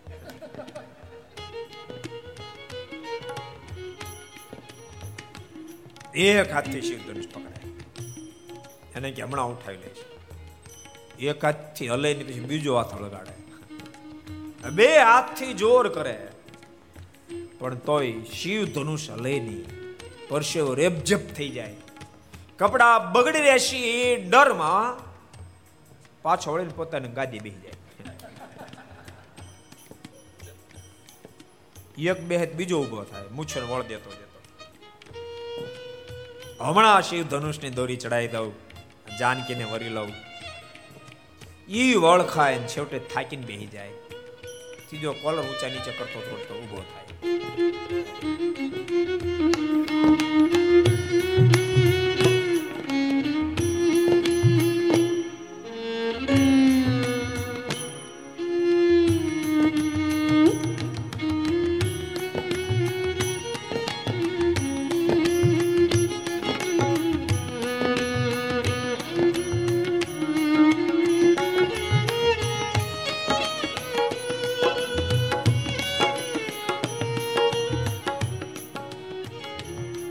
પરીક્ષિત કોઈ નાથી શિવ ધનુષની દોરી ન ચડી. અને કોઈ રાજવીથી શિવ ધનુષની દોરી ન ચડી, વિદેહીને ચિંતા થવા માંડી. સભામાં દ્રષ્ટિ નાખી, તમામ રાજ્યો માથા નીચા કરીને બેઠા હતા. ઊભો થવાની કોઈ હિંમત પણ કરતો નહોતો. દુઃખી બનેલા વિધિ ઊભા થયા. વિદેહીના મોઢામાંથી શબ્દો નીકળે. હે રાજવીઓ, કાન ખોલીને સાંભળો. બહુ મોટી મોટી શરીરતાની તમે વાતો કરતા હતા. અમે ક્ષત્રિય છીએ, અમે ક્ષત્રિય છીએ. પણ આજ જનકપુરીનો ધણી જાહેર ઘોષણા કરે છે. આ ધરા ક્ષત્રિય હીન બની ચૂકી છે. આ ધરતી પર ક્ષત્રિય બચ્ચો કોઈ બચવા પામ્યો નથી. માટે આજ પછી અમે ક્ષત્રિય છીએ એવી વાત કોઈ કરશો નહીં. અને બધા સભા છોડી હવે તમે બધા જઈ શકો છો. મને જો ખબર હોત કે આ ધરા ક્ષત્રિહીન બની ચૂકી છે તો પ્રતિજ્ઞા ન લે મારાથી પ્રતિજ્ઞા લેવાઈ ગઈ. હવે દુઃખ એ વાતનું છે, મારી જાનકી કુવારી રહેશે. અને પૃથ્વી ક્ષત્રિહીન બની ચૂકી છે. આ શબ્દ લખનથી સાંભળ્યા ને લાલ ગુરુ સ્વામિત્રજીને કહ્યું છે, ગુરુદેવ, જનક જે બોલી રહ્યા છે અનુચિત વાણી બરાબર નથી કહેતા. જલ્દી આપ પ્રભુ રાઘવ ને આદેશ આપો, આજ્ઞા આપો. ને તો મને આજ્ઞા કરો. તો ઘડીના છઠ્ઠા ભાગમાં એ ધનુષને બિલાડાના ટોપને તોડી નાખે એમ તોડી નાખીશ. કહો તો એક હાથથી ઊંચી આખી પૃથ્વીની પ્રદિક્ષા કરી લો અને ન કરી શકું બોલો તેમ? તો હું હાથમાં હથિયાર તારણ નહીં લખન ઊંચા નીચે બહુ થાવ જ્યારે થવા માંડ્યા. વિશ્વામિત્ર જેમ લાગ્યું છે કે હવે જરૂરિયાત છે. પ્રભુ રાઘવની સામે દ્રષ્ટિ નાખી છે. અને વિશ્વામિત્રજીના મુખમાંથી શબ્દો નીકળ્યા છે.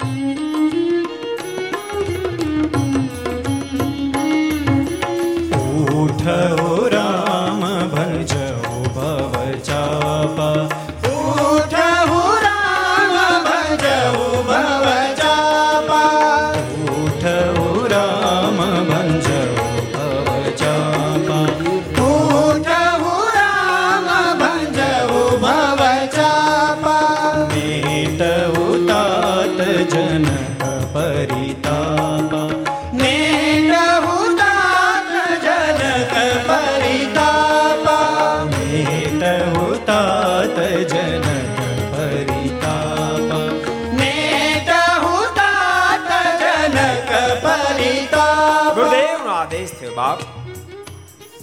રાઘવ ઊભા થાવ અવધપતિને ચિંતામાંથી મુક્ત કરો. પ્રભુ રાઘવ ઊભા થયા છે. ગુરુ વિશ્વામિત્રજીને વંદના કરી છે. ત્યારબાદ તમામ સભાસદોને પણ વંદના કરી છે. એમાં જેટલા દાહ્યા હતા ગુણિયલ હતા હોશિયાર હતા, એ પ્રભુ રાઘવનો વિનય વિવેક સરળતા જોતા નક્કી કરવા માંડ્યા, આ યુવરાજને હાથે શિવ ધનુષની દોરી ચડશે. બાકી તો બધા ઊભા થતા વળ ખાતા ખાતા જાતા. કેટલી સરળતા છે. જ્યારે અહંકારી હતા, એના મનમાં થયું આ છોકરાથી હું થવાનું? અમારથી ઊંચકાણું નહીં તો આનથી ઊંચકાણ અને હાવ બોળો ભલો લાગે છે. પ્રભુ રાઘવ આગળ વધ્યા છે. ધનુષની નિકટમાં આવ્યા છે. મનમાં વિચાર થયો, આ ધનુષને જો હું તોડીશ, તો કૈલાસપતિનું અપમાન કર્યા જેવું લાગશે માટે પ્રથમ કૈલાસપતિને મનોમય વંદના કરી છે માફી ચાહી છે નજીક ગયા એક બીજો વિચાર આવ્યો કે ધનુષ બહુ વજનવાળું છે, ખૂબ મોટું છે. અને મારે જો ભાંગવું હોય તો બે છેડા પકડવા પડે. મારા હાથ એટલા લાંબા નથી, બે છેડા પકડી શકાય. અને ઐશ્વર્ય વાપરીને બે છેડા હમણાં પકડી લઉં. તો મારી લીલા જો બહુ કરવાની છે. લોકોને ખબર પડી જાય બ્રહ્મનું અવતરણ થઈ ચૂક્યું છે. એક સેકન્ડ મનમાં વિચાર કર્યો, શું પણ બીજી સેકન્ડ પ્રભુએ નિર્ણય લઈ લીધો. નજીક જઈ શિવ ધનુષનો એક છેડો દબાયો. અને એક છેડો દબાતાની સાથે શિવદેવજી મહારાજ કે પરીક્ષે છટાક દેખાડું શિવ ધનુષ અને એમાંથી પ્રકાશ થયો. પ્રકાશમાં તમામને આંખો અંજાણ. કોઈને ખ્યાલ પણ ના આવ્યો ત્યાં પ્રભુએ હાથ લાંબા કરી શિવ ધનુષના બે છેડા પકડી લીધા. પકડી ગોઠણ સાથે ફટકારી શરીરનો હાથો ભાંગે. એમ ભાંગીને બે કટકા કરી ધરતી પર નાખ્યા. એનો ભયંકર કડાકો. આખી પૃથ્વી ધણધણી લખન સ્લાંગ મારી નજીક વયા ગયા. રખે ને દિગપાળો ને મોઢામાંથી પૃથ્વીના છેડા છૂટી ગયા. ચારે બધો હાકાર મચી ગયો. રાજી પુરુષો તો સમજી ન શકે એટલો ભયંકર અવાજ થયો. કાટના પડદા તૂટી ગયા. અને આ ભયંકર અવાજ થતાની સાથે. સુખદેવજી મહારાજે પરીક્ષિત.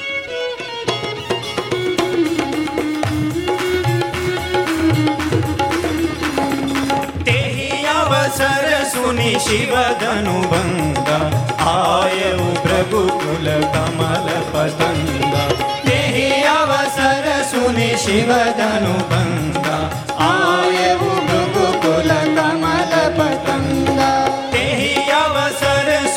સુની શિવ ધનુ ભંગા આયુ પ્રભુ કુલ કમલ પતંગા તેહી અવસર સુની શિવ ધનુ ભંગા આયુ પ્રભુ કુલ કમલ પતંગા પીતુ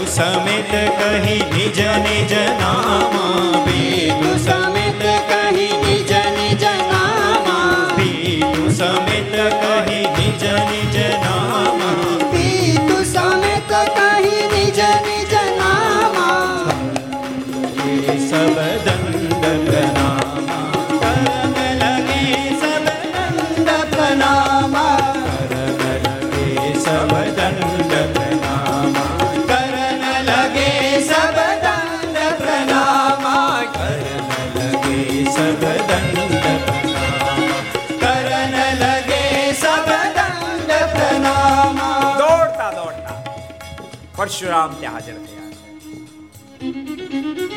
શિવ ધનુષના ટુકડા જોયા છે.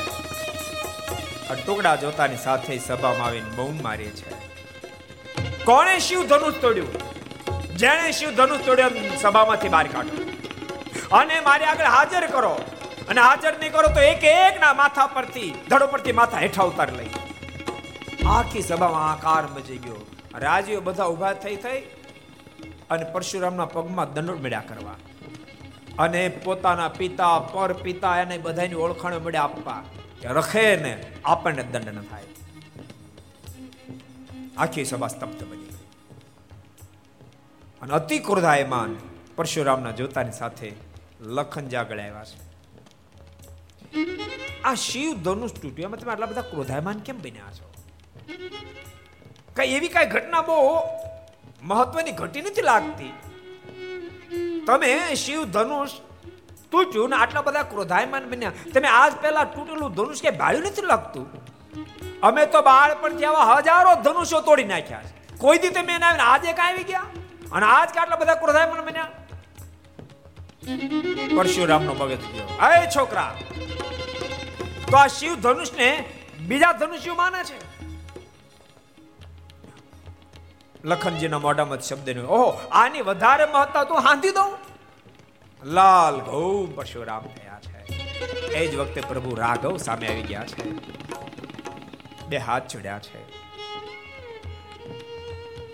આપ માફ કરજો. એ મારો નાનો ભાઈ છે અનજાન છે, જેથી કરીને ખૂબ બોલી રહ્યો છે. પણ એનો વાંક નથી. લાગે છે કે આ ધનુષને તોડનાર કોઈક તમારા સેવક જ હશે. અન પરશુરામ લાલ ગુમ થયા છે. તારું નામ રામ છે નહીં? બોલતા જરા વિચાર કર. આ કામ સેવકનું નથી, સેવક આ ધંધો ન કરે. અને બહુ જ્યારે બોલ્યા ત્યારે લખન વળી વચ્ચે આવ્યા છે. બહુ વિસ્તાર વાળી ગાથા છે. વચ્ચે આવીને બે હાથ જોડ્યા છે. કે તમને જો આ શિવ ધનુષ તૂટી ગયું, એથી કરીને ચિંતા હોય, તો નવું લાવી દઉં? વળી પરશુરામ લાલ ગુમ થયા છે. છેવટે પ્રભુ રાઘવ સામે આવીને બોલ્યા છે, જે કાંઈ ગુનો છે એ મારો છે, મારા ભાઈનો નથી. જે દંડ દેવો મને દો. અને આટલા શબ્દ સાંભળતા પરશુરામજીના મોઢામાંથી શબ્દો નીકળ્યા છે, રામ, તું બોલવામાં સરળ દેખા છો, પણ અંદરથી તું અહંકારી છો. હું તને મારીશ, દંડ દઈશ.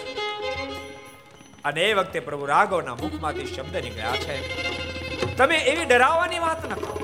સાંભળો, તમારે આગળ તમે હારેલા જ હોઈએ. તમારી સામે યુદ્ધ કરીને હું વિજય પ્રાપ્ત કરું. હું ક્ષત્રિય છું, આપ બ્રાહ્મણ છો. કાલે હવારે લોકો એમ કે, ક્ષત્રિય એક બ્રહ્મ બાળકને માર્યા, તમારી નામોશી થાય. અને તમારી સામે યુદ્ધ કરતા મારો પરાજય થાય. તોય નામોશી થાય કે બ્રાહ્મણે ક્ષત્રિય હરાવ્યા બોલતા બોલતા પ્રભુએ પોતાનો ખેસ એક બાજુ કર્યો. હૃદયમાં રહેલું શ્રી વત્સના ચિહ્નના દર્શન કરાવ્યા. શ્રી વત્સના દર્શન થતાની સાથે પરશુરામને અચંબો થયો શું ધરા પર બ્રહ્મનું અવતરણ થઈ ચૂક્યું? ખાતરી કરવા માટે પરશુરામ જે કહ્યું છે, રામ, હું પછી ડિસિઝન લાવ. આ મારું ધનુષ એની દોરી તું ચડાવી દે. એમ કે હજુ તો ધનુષને કાઢવા ગઈ, પહેલા તો સામેથી પ્રભુ રાઘવના હાથમાં જતો રહ્યું. અને રાઘવના હાથમાં જઈને પણ ચડી પરશુરામ પગમાં પડ્યા છે. આ ધરા પર પરમાત્માનું અવતરણ, પરબ્રહ્મનું અવતરણ થઈ ચૂક્યું આશીર્વાદ આપી પરશુરામજી ત્યાંથી વિદાય લીધી છે. સુખદેવજી મહારાજથી પરીક્ષિત. જનક મહારાજાને ખૂબ આનંદ થયો છે. માં જાનકી પ્રભુ રાઘવને વરમાળા પહેરાવી છે. ઠેર ઠેર સંદેશો મોકલાયા છે. અયોધ્યામાં પણ સંદેશો પહોંચ્યો છે. અવધપતિ હજારો લોકોને સાથે લઈ, વિશાળ જાન લઈ જનકપુરીમાં પધાર્યા છે. ચારે પુત્રો સાથે છે ત્રણે રાણીઓ પણ સાથે છે. વિદેહી ખૂબ ભવ્યતાથી સ્વાગત કર્યું છે. પણ લગ્નને જ દિવસે પ્રભુ રાઘવ પગ ઠેરાય હું નહીં પરણું. બધા કે, પણ એવું ન હાલે તો નહીં પરણું. અરે, પણ શિવ ધનુષની દોરી તમે ચડાવી. એ તો બીજા કોઈ ન ચડાવે એટલે મેં ચડાવી ભાઈ, પરણીશ નહીં. કેમ? તો અમારા ચારે ભાઈના જન્મ સાથે થયા, જન્મવિધિ સાથે સાથે એક એક સંસ્કાર બધા સાથે થયા. અને મારે એકલાન પરણવાનું, ચારે ભાઈ પરણે તો પરણું. એ ચિંતામાંથી મુક્ત કરવા માટે વિધિહે અવધપતિને કોઈ આપ ચિંતા છોડો, મારે બે દીકરી છે ને મારા નાના ભાઈને બે દીકરી છે. અમે ચારે દીકરીઓને તમારા ચારે દીકરા સાથે પ્રણાવવા તૈયાર છીએ. અને સુખદેવજી મહારાજ કે પરીક્ષિત. સાથે માંડવા નખાયા છે ને એકી સાથે ચારે દીકરાઓ, માને રામ, ભરત, શત્રુઘ્ન, લખન, ચારે દીકરીઓ, જાનકી, માંડવી, શ્રુતિ, ઉર્મિલાજી, ચારે ઉર્મિલાજીના લગ્ન લખનની સાથે થયા છે, માંડવીના ભરત સાથે થયા છે અને પ્રભુ રાઘવની સાથે માં જાનકી શ્રુતિ કીર્તિના શત્રુઘ્ન સાથે ચારે ભાઈઓ અને ચારે બહેનો એમ અદ્ભુતતાથી લગ્ન લેવાયા છે. સુખદેવજી મહારાજ કે પરીક્ષિત છ મહિના સુધી જાનને રોકી ગજબનો કહેવાય, છ મહિના જાનને રોકી. એક આનંદ હતો તે દાડે. આજે તો ઉપાધિનો પાર ને એક જણા એ મને વાત કરી કે હું કોઈ લગ્નમાં જાતો ને કેમ? કે હું રાખ જાય, મેં કીધું, વાંધો હું તને. એક એક જગ્યાએ મને આમંત્રણ મળ્યું, લગ્નમાં ગયો હતો વાડીના જ પગથિયા ચડતો હતો ને દરવાણીને મને રોક્યો. મને કે પાછળ તો પાછળ મેં કીધું, પણ શાનો પાછળ જો આમંત્રણ મળ્યું છે. આમંત્રણ કાર્ડ મળ્યું એટલે આવ્યો છો લગ્નમાં. એ કે, તું જેનું આમંત્રણ લઈને આવ્યો છે ને જાણતો પરણે ક્યારની વી ગઈ બીજી વી ગયા ત્રીજી પરણે છે.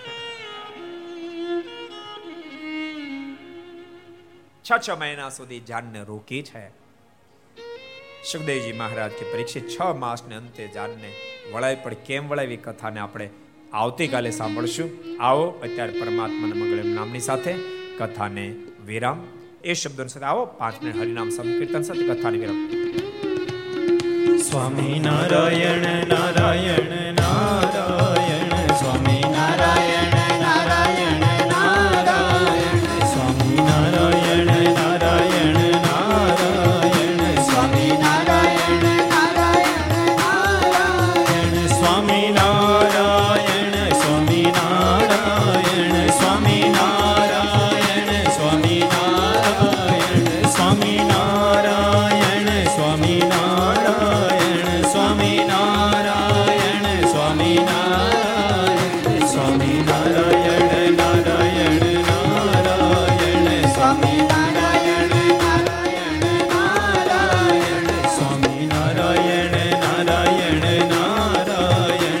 સ્વામી નારાયણ સ્વામી નારાયણ સ્વામી નારાયણ